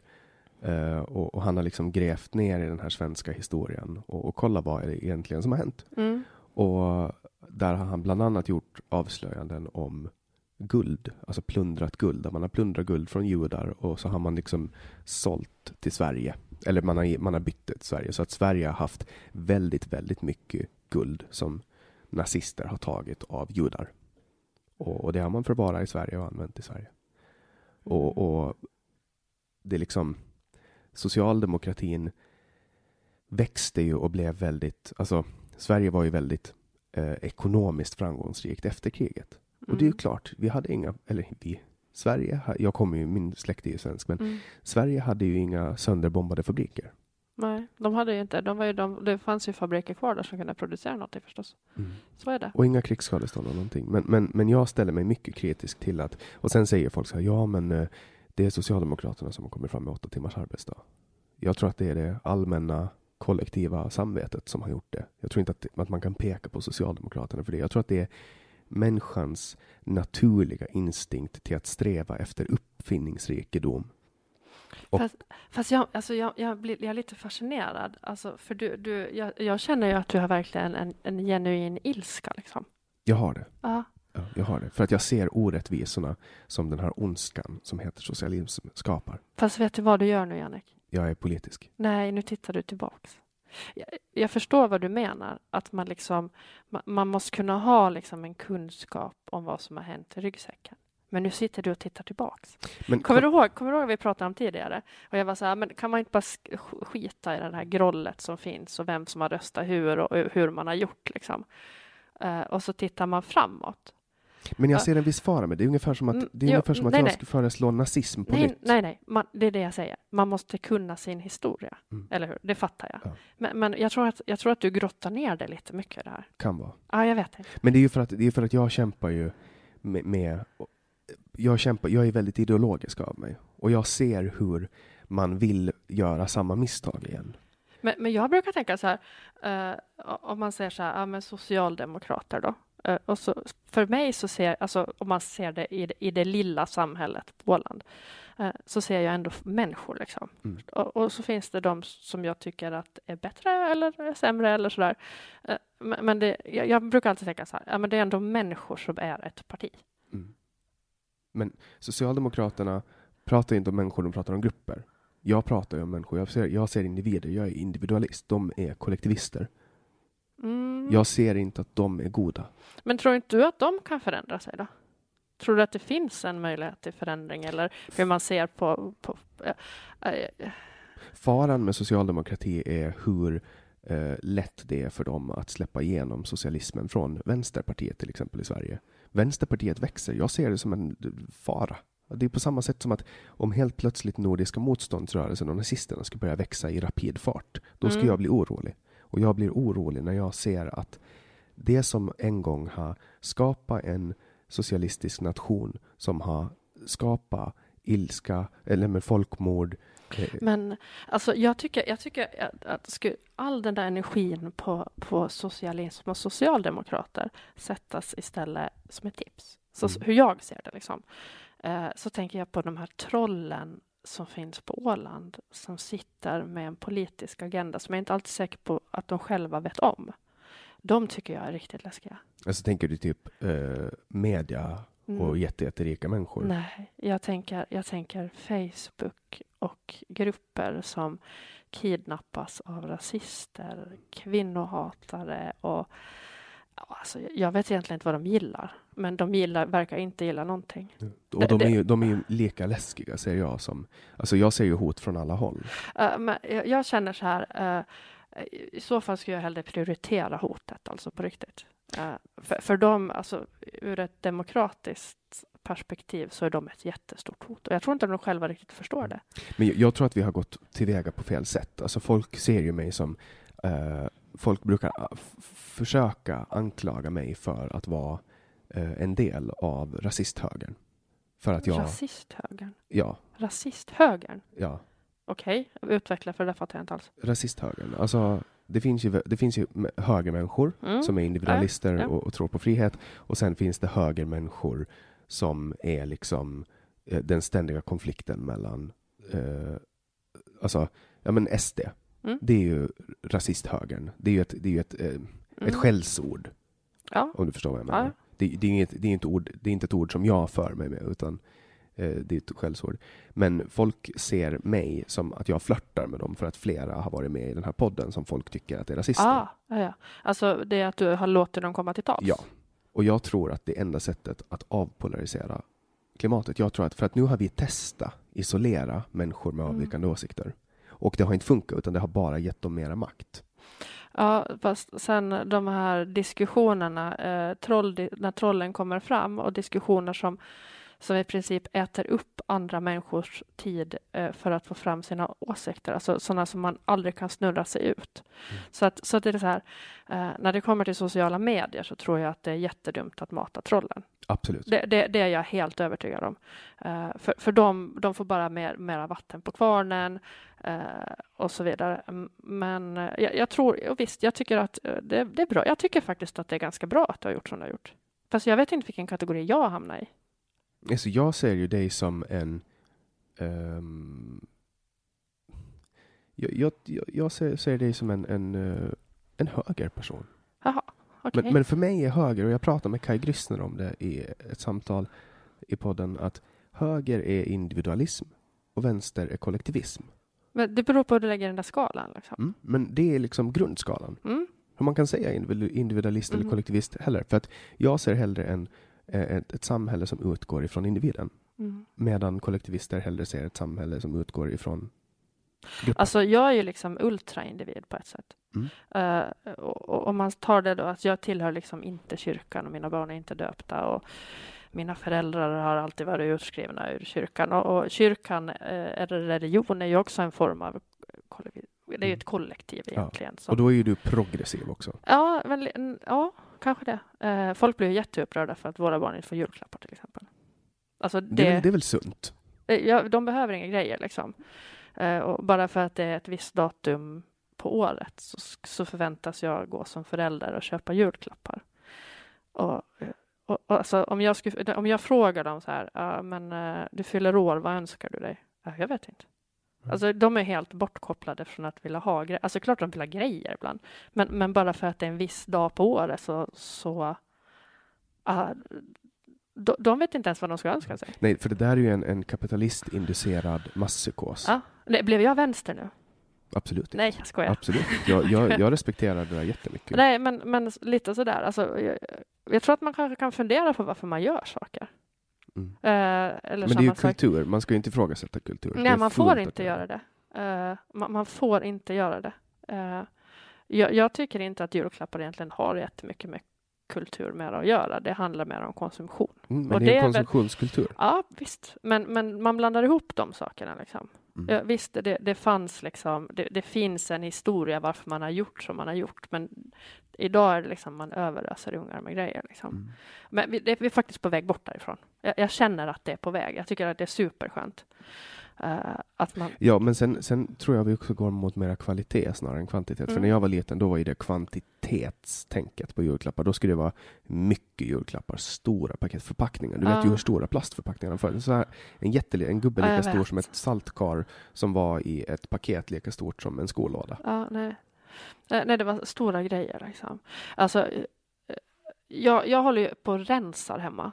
Uh, alltså det är som ett evighetsprojekt, speciellt när man har barn som växer. Man kommer liksom man, man, kommer aldrig till botten. Alltså jag vill verkligen inte ha grejer. Jag, därför sitter jag och sprättar ut. Jag, Emmaus får sina högar och Åland köper och säljer. Liksom. Du är typ Steve Jobs, alltså du sitter ensam i ett tomt hus, naken. Ja, det skulle vara fantastiskt skönt. Gud vad lättstädat liksom. Men, du vet. Har du läst boken av Steve Jobs? Nej.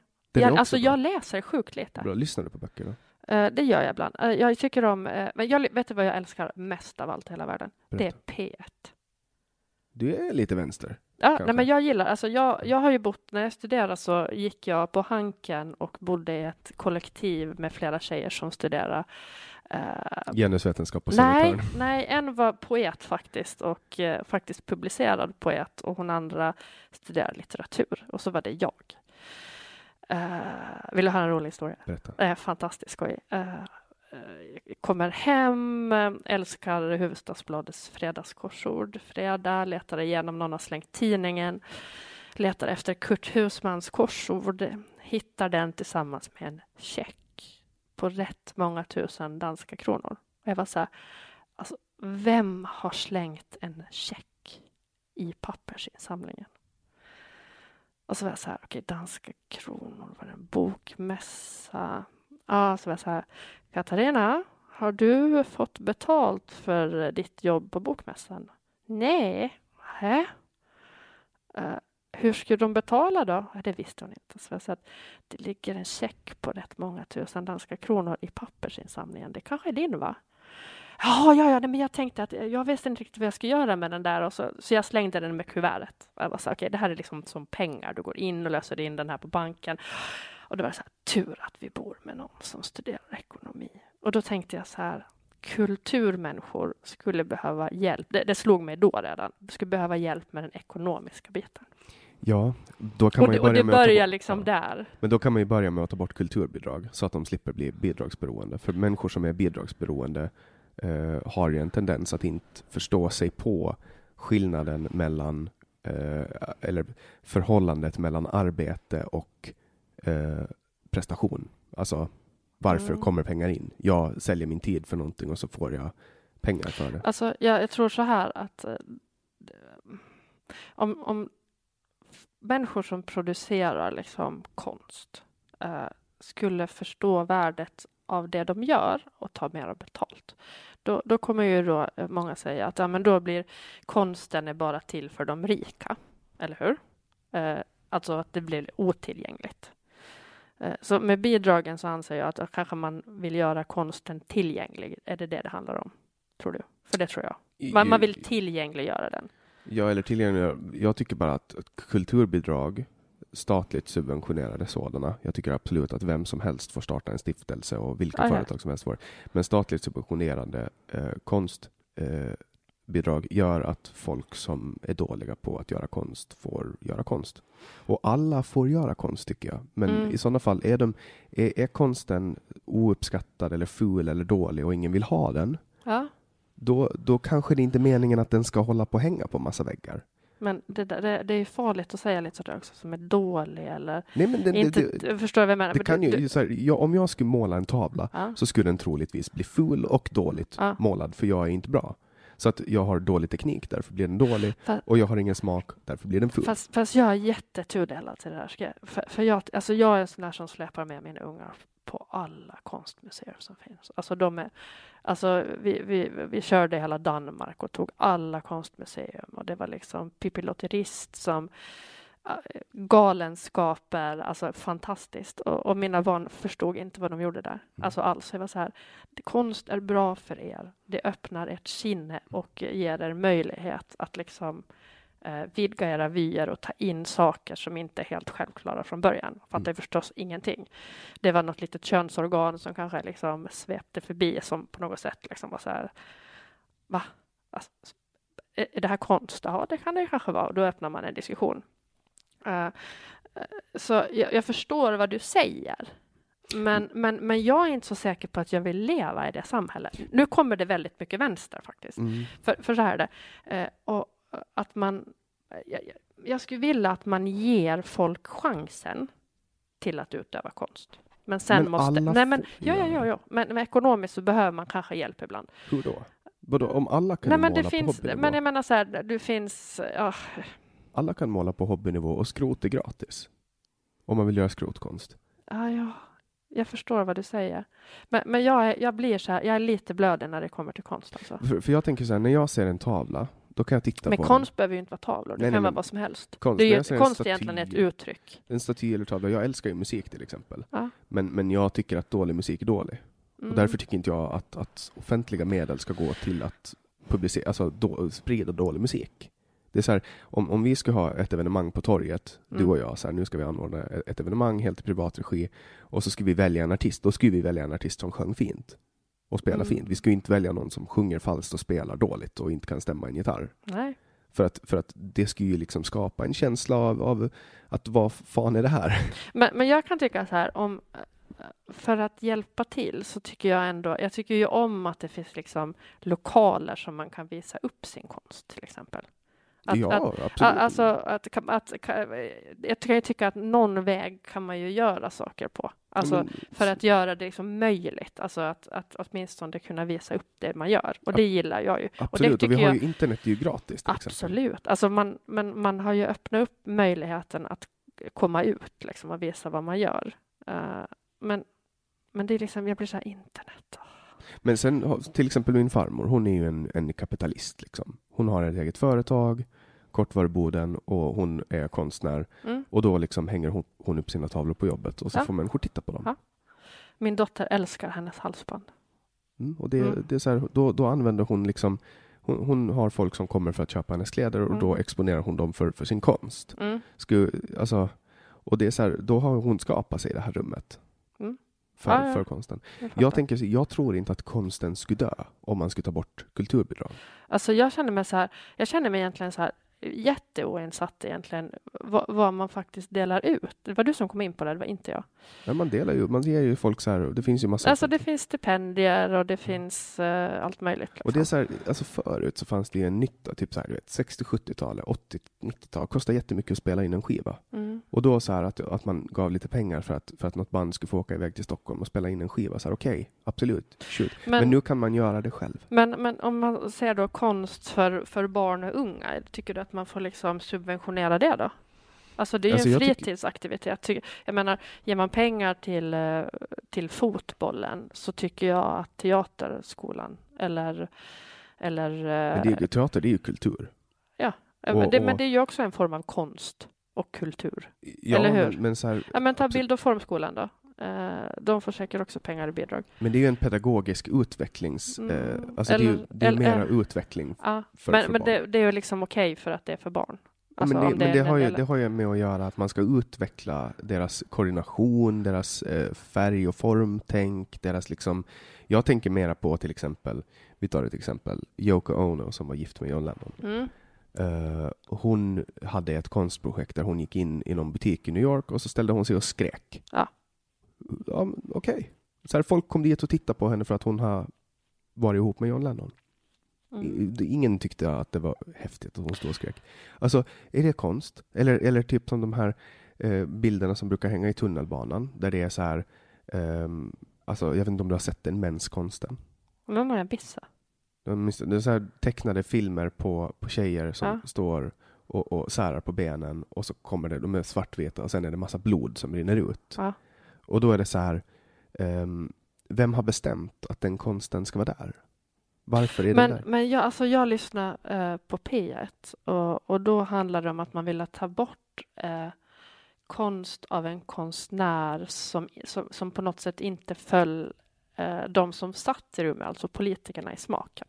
Och då ville man ta bort den tavlan för att den kunde uppfattas som stötande eller att den, alltså konst är liksom i, i betraktarens ögon. Ja, och sen när Och, det, och, nej men alltså för, för det, det tyckte jag blev helt snedvridet. Alltså tänker du på att när det, Stefan Löfvens feministiska regering tog ner en tavla som har hängt i riksdagshuset för att det var ett naket Men det, här, nej, men det här var inte riksdagen. Det här var i en, eh, alltså typ, men nu säger jag någonting, men det var typ Skärholmen kanske det var. Eller något sånt. Men vad tänker du om det? Nej, men, men jag tänker så här, jag, jag tycker ju inte att konst, alltså politiker ska välja enligt hur de uppfattar konsten. Men- För då men- tycker jag vi är helt, helt på fel väg. Men du som är feminist, vad tycker Ja. du om att Stefan Löfvens feministiska regering plockar ner en, en tavla ja, på grund av ett naket kvinnobröst som har varit okej att vara där i flera hundra år? Nej, det, det, det, det, fattar jag ingenting av.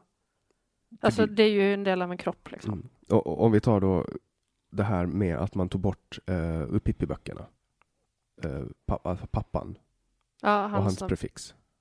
Vågar jag säga det? vad var hans prefix? Negerkung. Ja, negerkung i Söderhavet. Ja. Alltså, eh, Polen köp och sälj för ett par år sedan, apropå, apropå eh, prefixet. Så eh, nidkonst till exempel, eh, var man eh, eh, alltså, använder sig av stora läppar och stora öron och stora Kar- smycken. karikatyr. Ja. Eh, så var det en eh, textilier som var inramad. Eh, Det var en ganska känd textilkonstnär som hade gjort liksom på inuiter eller då, som det då hette, eskimoer. Får man inte säga Eskimo? Nej, jag tror inte. Nej, det är inuiter nog. Och den här tavlan var till försäljning och folk var liksom helt galna i den här tråden. Och du vet, den här borde kastas och du vet det ena med det andra. Och, alltså det var så 65 kommentarer och det här borde anmälas. Så var det administratören. Och så var jag bara så här, köper. Så, nu är problemet borta. Vad gjorde du med den? Den står i en garderob hemma hos mig. Och den har stått på samma plats sedan jag köpte den. Kan inte försöka sälja den nu och se vad som händer? Nej, för jag förstår, jag, jag förstår ändå de människorna som tycker att man inte säljer sånt här. Och, eh, och du vet, och, och, och liksom blir stötta och tycker att det är jobbigt och, och känner sig kränkta. Jag förstår faktiskt det. Men köp den då. Men säg inte att andra ska slänga bort den. Köp den. Och släng bort Så, den. nej, släng bort den. Köp den och släng bort den. Och jag, jag hade kunnat slänga bort den, men alltså mitt problem är att någon har liksom skapat den där under en period när man såg på människor på det sättet. Alltså det är liksom, det är någon form av historia i det, även Men- fast man inte gillar den. Liksom. Nej men och sen var det ju också så här, antisemitism har ju alltid varit, det har ju alltid varit eh, liksom en grej. Ja, Och, och så var det ju den här karikatyren av en, en jude eh, Ja. som var med i Kalle Anka. mm, Och så var det väl också någon så här karikatyr av mörkhyade mm, som var med. Eh, och då var det ju kulturellt okej att Ja. uttrycka sig på det sättet. Eh, men sen tog man bort det och folk blev helt galna. Folk blev skogstokiga. Kommer du ihåg det? Det var ju typ så här Ja, Men 2012, det har, varit, det 2013. har varit mycket att Det har också varit Tintin, har man plockat bort saker. Mm, vad var det de plockade bort? Ah, Det var väl en titel, va? På någon av böckerna. Eller var det en serieserie? Jag kommer inte Sen ihåg. finns det ju den här Tio små negerbarn. Det är också en titel Mm. som man har bytt namn på. Ja, det har man också. Den heter, vad heter den nu? Jag vet inte. För, det, det, jag tror den heter Också fanns det bara en. Någonting sånt. Ja. Det, För, alltså, att, för att jag kommer ihåg när jag gick i högstadiet, och det här var alltså inte alls så länge sedan, tio år sedan typ, 10, 11, 12 år sedan. Då eh, fanns den som bok mm. och hette så. Fast jag tänker så här. Eh, vi, kanske, vi kanske kan tolerera att man gör så. Och så ser Att man vi tar bort- framåt. Och tar så bort fortsätter vi. Ja. Jag menar, det, det, det skadar ju ingen att man ändrar det. Alltså, Förstår du vad jag menar? Det, men, men pratar man om kulturellt värde, liksom, det där har ju en, det säger ju någonting om Men, dåtiden. men man kanske ändå kan anpassa sig till nu- nutiden. Mm. Och det, det håller jag med om, Ja. men, men det blir ju en kulturcensur. Det, jag ser det som Ja, jo, problematiskt. men, för att det men har ju varit de okej. böckerna som är tryckta, de finns ju fortfarande kvar. Ja. Det är ju inte så att man bränner böckerna Nej, på men båt. man tar bort Det det är ju som min den här-. Det här är som min eh, tavla i garderoben. Alltså den står ju där, jag har den inte på väggen. Liksom. Jo, men tar man bort dem från biblioteken, då är det ju inte bra. Nej, fast det, det är inte jättemånga som lånar böcker från biblioteket. Nej, det är sant. Det är sant. Utan folk har ju köpt böckerna, så är de i någon eh, hylla eller något sånt. Men, men jag tror att de där kommer kunna få ett samlarvärde. Mm. Du höjer ju liksom värdet på dem när man gör så. För det som jag tycker också är så här, när det kommer till eh, censur av tankar och åsikter, så, så var det en grej som hände i Sverige för var det två, tre år sedan, när man gick ut med, alltså att Expressen gick otroligt hårt Mm. på att Google är nazister. För att på Youtube så kan man hitta textade tal av Hitler. Mm. För Och- det finns ju på nätet. Det finns på nätet. Och så här, Youtube är ju så här, vem som helst får ladda upp saker och Google är så här, vem Ja. som helst får göra en sökning. Och Ja. då var man alltså då, men det roliga var att Bonnier, Mm. som äger, ehm, som äger Expressen, de sålde Mein Kampf via Adlibris, som de jobbar med. Vad är skillnaden? Det är väl ingen skillnad? Så- Nej, men alltså, jag menar, det som finns på nätet, eh, det finns ju på nätet, eller hur? Mm. Eh, Ja. Och jag menar, där, man skulle kunna kunna hitta Mein Kampf på nätet, eller hur? Ja. Ja. Men, men vad- för, förstår du vilken Jo, jo, konstig grej det blir? Att Expressen går men, på. Alltså, men för grejen, alltså att censurera, censurera, censurera internet, det är ingen bra idé alls. Du vet eh. vad som hände med den här podden när vi blev censurerade? Nej. Jag har ju, eh, okej, så här, vi laddade upp ett avsnitt Ja. med René Janetsko. Ja. Och, Ja, vet. och där pratade han om vad som hände med Socialdemokraterna när han var med där. Så. Mm. Och det var så ganska impopulär information. Ja. Och då var en grupp, jag vet inte vem det var, om det var en grupp feminister eller om en grupp socialdemokrater eller om det var allmänhet, människor som var arga, men som anmälde avsnittet på Spotify. Okej, så- ja men det såg jag. Ja, det är sant. att- Men var det det avsnittet? Ja, det var det avsnittet. Och men det pratar du också väldigt mycket om socialdemokrater och socialism i det programmet? För jag har inte, jag har inte hört på René. Ja, men det, ja, vi pratar ju en del om Ja. det. Absolut. Jag pratar alltid om, om det största hotet jag ser i samhället. Okej. Förutom nazismen. Nej, men eh, skämt åsido. Men, men det, det som hände när vi blev deplattformerade var ju att det blev ju det mest populära avsnittet. Ja förstås. För, för det som inte är tillgängligt vill man ha. Ja. Ah, ja, det, det är liksom det var ju helt fel tänkt. Liksom. Och det är där, det är ju det som händer när man internetcensurerar. Att, att folk, man, man ger folk makt. Man, man gör det för att man, jag vill inte att de här tankarna ska finnas. Vi tar bort dem. Och då undrar folk varför vill de ta bort tankarna? Alltså det är ungefär som att man ska aldrig plocka bort ett inlägg på Facebook. Ja, jag vet inte. Alltså eh, för, för att eh, man tillåter folk att säga någonting. Ja. Alltså ta, så, och sen väljer man liksom att säga att ah, men det där, så där får du inte skriva. Mm. Det är jättetråkigt. Alltså, tänker du att ta bort folks kommentarer? Ja, det, det blir jättetråkigt. Mm. Eh, för, För, men har alltså, du märkt att Facebook har börjat eh, dölja? eh, jo, jag För det, det har hänt, det, det har hänt nyligen. men, men jag tror att det där är ett problem. Alltså vem är det som bestämmer liksom någonstans? nu är det ju någon dator som bestämmer. Ja, jag vet. Det är jättefarligt. För att jag har så här, jag lägger kommentarer och så får jag inget svar. Och så undrar man varför. Och jag ser kommentarerna men andra ser inte kommentarerna. Nej, jag vet. Och samma folk Det som... där är jätteskumt. För, för, alltså, jag, någon gång har jag tänkt så här, har den här personen blockat mig? Mm. Va? Men varför, varför har den här personen blockat mig? Det, det är sant, det är jättekonstigt. För, för det där är också en, en grej liksom att man, Facebook berättar inte när de har dolt en kommentar. Nej.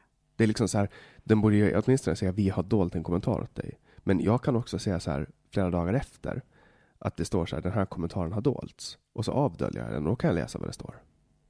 Men det är ju också samma sak, liksom att halvnakna eller nästan i princip helnakna, snygga, eh, sma, eller snygga, inte vet jag om de är snyggare än någon annan, men väldigt smala kvinnliga kroppar. Med, det är liksom med någon så här borat bikini, det är helt okej. Men alltså om det är en, en kvinnokropp som de flesta ser ut, så då bara plockar de bort dem för att det är liksom det är kurva, fett, hud och... Det har ju med klick att göra. Ja, jag vet, men, men Facebook vill ha det som är klickvänligt. Liksom. De ja, vill jag leverera vet. bra. Men, men vad är det då? Det är ju också censur. Liksom. Ja, en form. Det är ju alg algoritmstyrd Ja, men jag censur. vet. Men det, är också, det blir ju censur. Absolut. Men ska vi liksom inte visa så, så saker faktiskt ser ut? Alltså hur mycket, ska vi bara kolla på redigerat? Liksom? Ska vi ha speglar när man klär av sig så här, så redigerar de färdigt? Men sen finns det ju också det här jätte, jätteskumma att det finns en del företag, en del politiska profiler som utan förklaringar blir blockerade från olika sajter. För att det finns teorier om att det finns liksom nätverk som, som, som styr, säg till exempel in på Facebook, att det finns ett nätverk av, av eh, vänstermänniskor som... Men alltså det, det är det där som händer om man plockar bort kommentarer. Alltså det blir ju konspirationsteorier. Mm. Alltså när man gör censurer eller när någonting händer som, som inte liksom görs liksom öppet. Mm. Då, då, då börjar alla konspirationsteorier i hela världen att komma fram. Och det är där jag menar, man ska, liksom, man ska nog inte censurera grejer utan man kanske bara ska låta det vara och så. Jag menar förstås om det liksom är på, alltså, alltså påhopp som är liksom på riktigt kränkande vad det faktiskt ja, du vet, då kanske man plockar bort det liksom. Men jag tycker att, jag har ju haft, jag kan ju inte kommentera med min mobil till exempel. Varför inte? Det, det går inte. Jag kan inte kommentera saker. Alltså, Alltså, är det här efter någon ny uppdatering? nej, det, det har bara hänt för kanske två veckor sedan. Så kunde inte, och den säger så här, du kan inte längre kommentera det här inlägget eftersom väljaren, eller användaren tagit bort det. Och det är så här, sen från Men det där- Alltså det där hade vi ju hemma, min sambo höll på att bli galen. Det gick inte att kommentera någonting. Och det har jag hela tiden. Och jag vet inte vad det är liksom som har hänt, om jag har liksom blivit flaggad eller om... Alltså jag tror att folk anmäler dig på något sätt. Ja, absolut, jag blir anmäld hela tiden. Folk anmäler mina annonser och folk... eh, är liksom, men det är för att jag syns mycket tror jag. Men, men det där blir också fel, liksom, om de plockar bort annonser för att det är många som blir störda på det.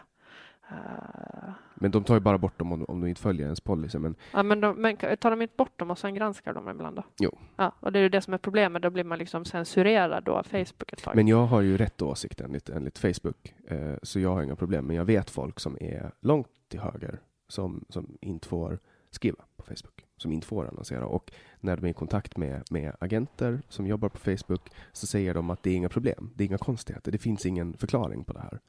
Eh, alltså, du kan göra det och sen kan de ändå inte göra det. Ja, spännande. Mm. Det visste jag inte. Nej, det finns. Och det är, men det är också så här, det kan ju vara lite shady människor som sprider lite så här halvunkna åsikter. Eh, men jag tycker fortfarande att man ska få göra det. Jag tycker inte att det är något problem med att människor sprider sina åsikter så länge man håller sig inom lagens Ja, nej, men de, de behöver ju förstås bli ifrågasatta någonstans också. Absolut. Så är det ju. Eh, och då behövs det ju liksom folk som har tid och ork. Eh, men på sociala medier ska man hålla sig borta för man föder trollet. Det är liksom den där balansgången som jag tycker att är jättesvår. Och det är också en, det finns ett, ett eh, talesätt som heter brottas aldrig med en gris.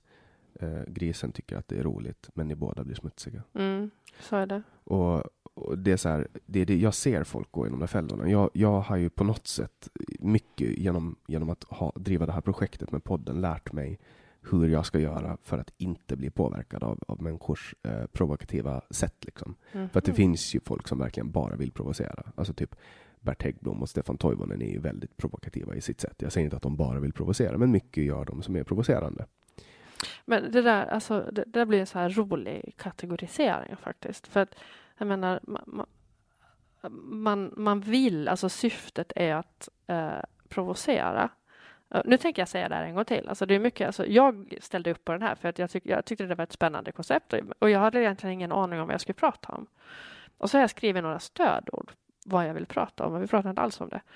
Eh, men, men det blir lite, jag, jag har aldrig varit och suttit i en soffa hos en psykolog. Men, men det känns lite på samma sätt. Mm. Alltså därför att du sitter där och så, så jag funderar många gånger på liksom, om hur du liksom vill styra konversationen, även fast du säger att du inte vill göra det. Och jag tror ändå att du har gjort det någonstans förstås. Du har några sådana här inledande frågor när vi har fasta. Eh, men, men det är ett spännande grepp på Mm. riktigt. Och, Och- det, här, det funkar ju eh, precis som vi, vi, jag börjar med det här med att provocera och låta folk komma till tals. Men eh, jag, jag, jag var så här, jag, jag, jag kan ju inte sitta här och provocera för jag, jag kanske är provocerande i folks ögon. Eh, det är en sak liksom. Eh, men, men jag vill ju bara liksom förändra saker. Mm. Alltså det tror jag ju själv. Kanske man måste göra det med att provocera, men att om man bara har åsikter och tyckande för att provocera, då är det inget förändringsarbete känner Men jag. provokation är ju också ett grepp för att, för att väcka känslor. Eller en opinion. Folk, ja, för att få folk att sprida Det är ju väldigt budskap. opinionsskapande, så är det ju. Ja. Men eh, jag, jag vet inte riktigt. För, för man vill ju liksom få folk att sprida ens budskap. Och det gjorde ju till exempel Stefan Toivonen när han gjorde det här utskicket. Ja. Eh, då, då, då Då, då han... ringde jag till posten och frågade om jag får det i lådan om det står ingen reklam, tack. Det var det första jag gjorde. Och vad sa de? Nej, det ska du inte få. Ja, bra, tack. Fick du det ändå? Jättebra. Det är det jag safear upp liksom. Mm. För, men, för då gjorde de liksom, eller han, eh, eller de och det, eh, en, en provokativ grej som, som gav dem, alltså det var till och med en annons i tidningen den här veckan där det stod det blir inget utskick i år, ni kommer fortfarande ihåg vårt förra. Ja, jag vet. Och, och det är så här, alltså där, gjorde, ju- där fick ju han folk att prata om ÅDs politik så mycket så att eh, han kom in. Som om folk, alla människor kollektivt ska strunta i att prata om det. Eh, och bara så här, okej, nu har han gjort det där, det var ett slag under bältet tycker jag, men vi låter det gå liksom. Då, då skulle han troligtvis inte ha kommit in. Nej, så är det. För att nu bara blev alla och gjorde reklam åt honom istället. Men sen är också tanken med podden att vi ska sitta och ha ett samtal som är fritt. Alltså, Mm. vi, Ah, nej, nej, typ som att vi dricker kaffe. Så. Men, men alltså det roliga, för jag tänker så här, alltså jag, jag, jag bryr mig väldigt lite vad folk tycker om mig.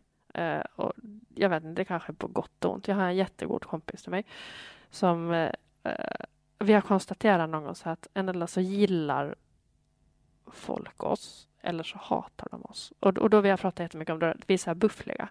Vi har, vi har inga så här känselspröt utåt och, och, och kanske kan ibland uppfattas som så lite hänsynslösa och, och så där, inte så, men så här medmänsklig. Eh, och jag vill vara medmänsklig, för jag är verkligen det.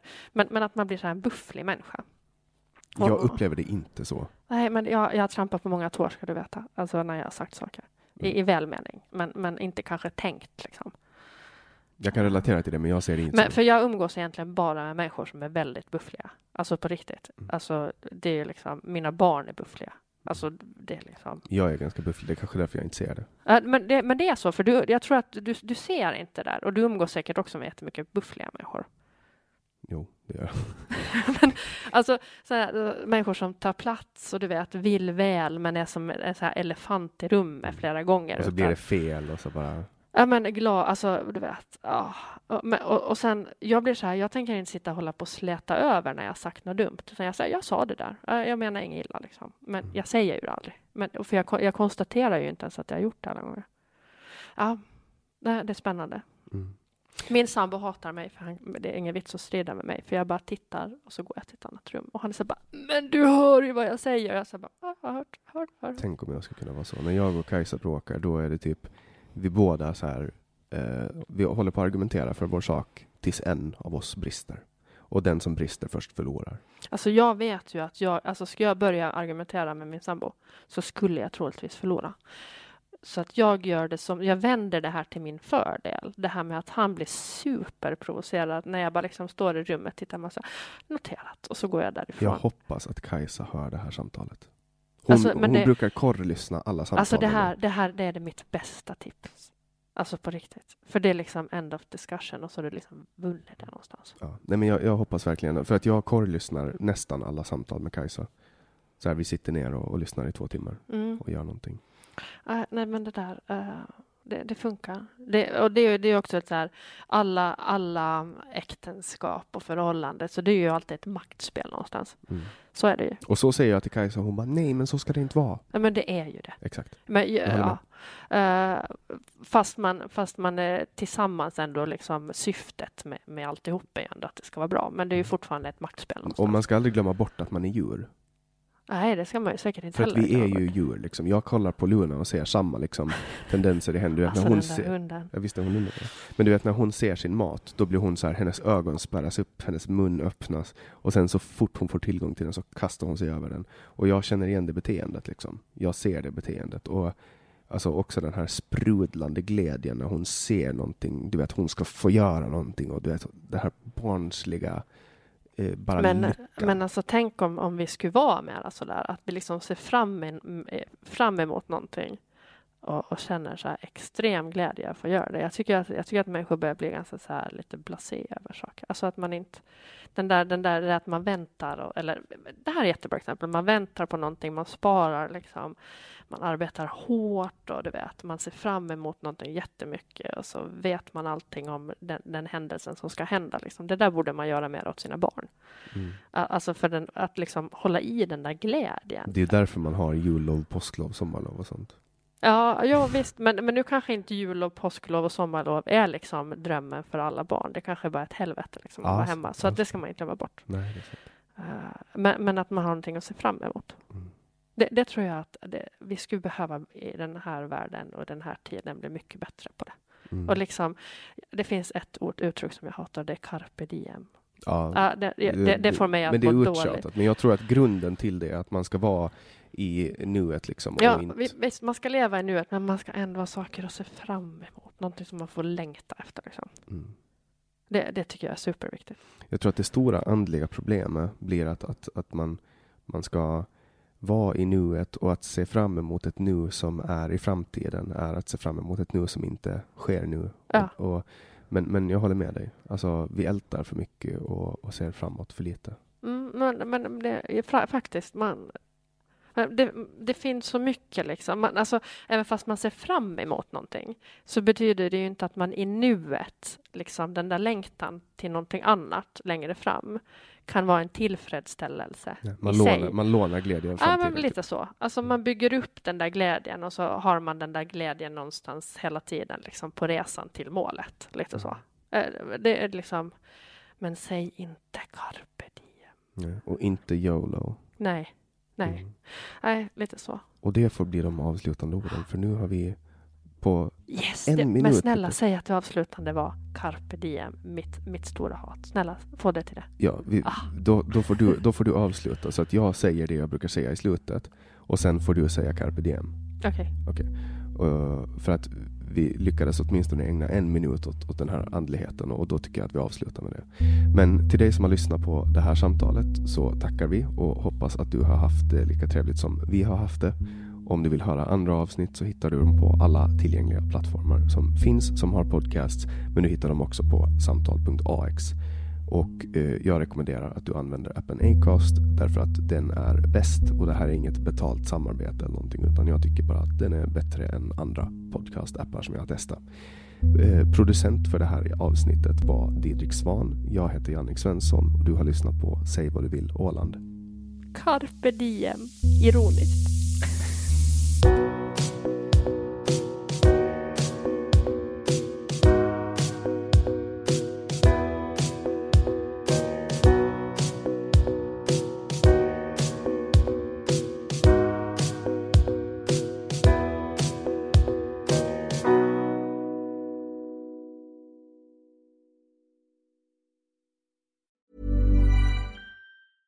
Planning for your next trip? Elevate your travel style with Quince. Quince has all the jet setting essentials you'll want for your next getaway, like European linen, premium luggage options, buttery soft Italian leather bags, and so much more. And is all priced at 50 to 80% less than similar brands. Plus, Quince only works with factories that use safe and ethical manufacturing practices. Pack your bags with high-quality essentials you'll be wearing for vacations to come with Quince. Go to quince.com slash pack for free shipping and 365-day returns. Planning for your next trip? Elevate your travel style with Quince. Quince has all the jet-setting essentials you'll want for your next getaway, like European linen, premium luggage options, buttery soft Italian leather bags, and so much more. And is all priced at 50 to 80% less than similar brands. Plus, Quince only works with factories that use safe and ethical manufacturing practices. Pack your bags with high-quality essentials you'll be wearing for vacations to come with Quince. Go to quince.com/pack for free shipping and 365-day returns.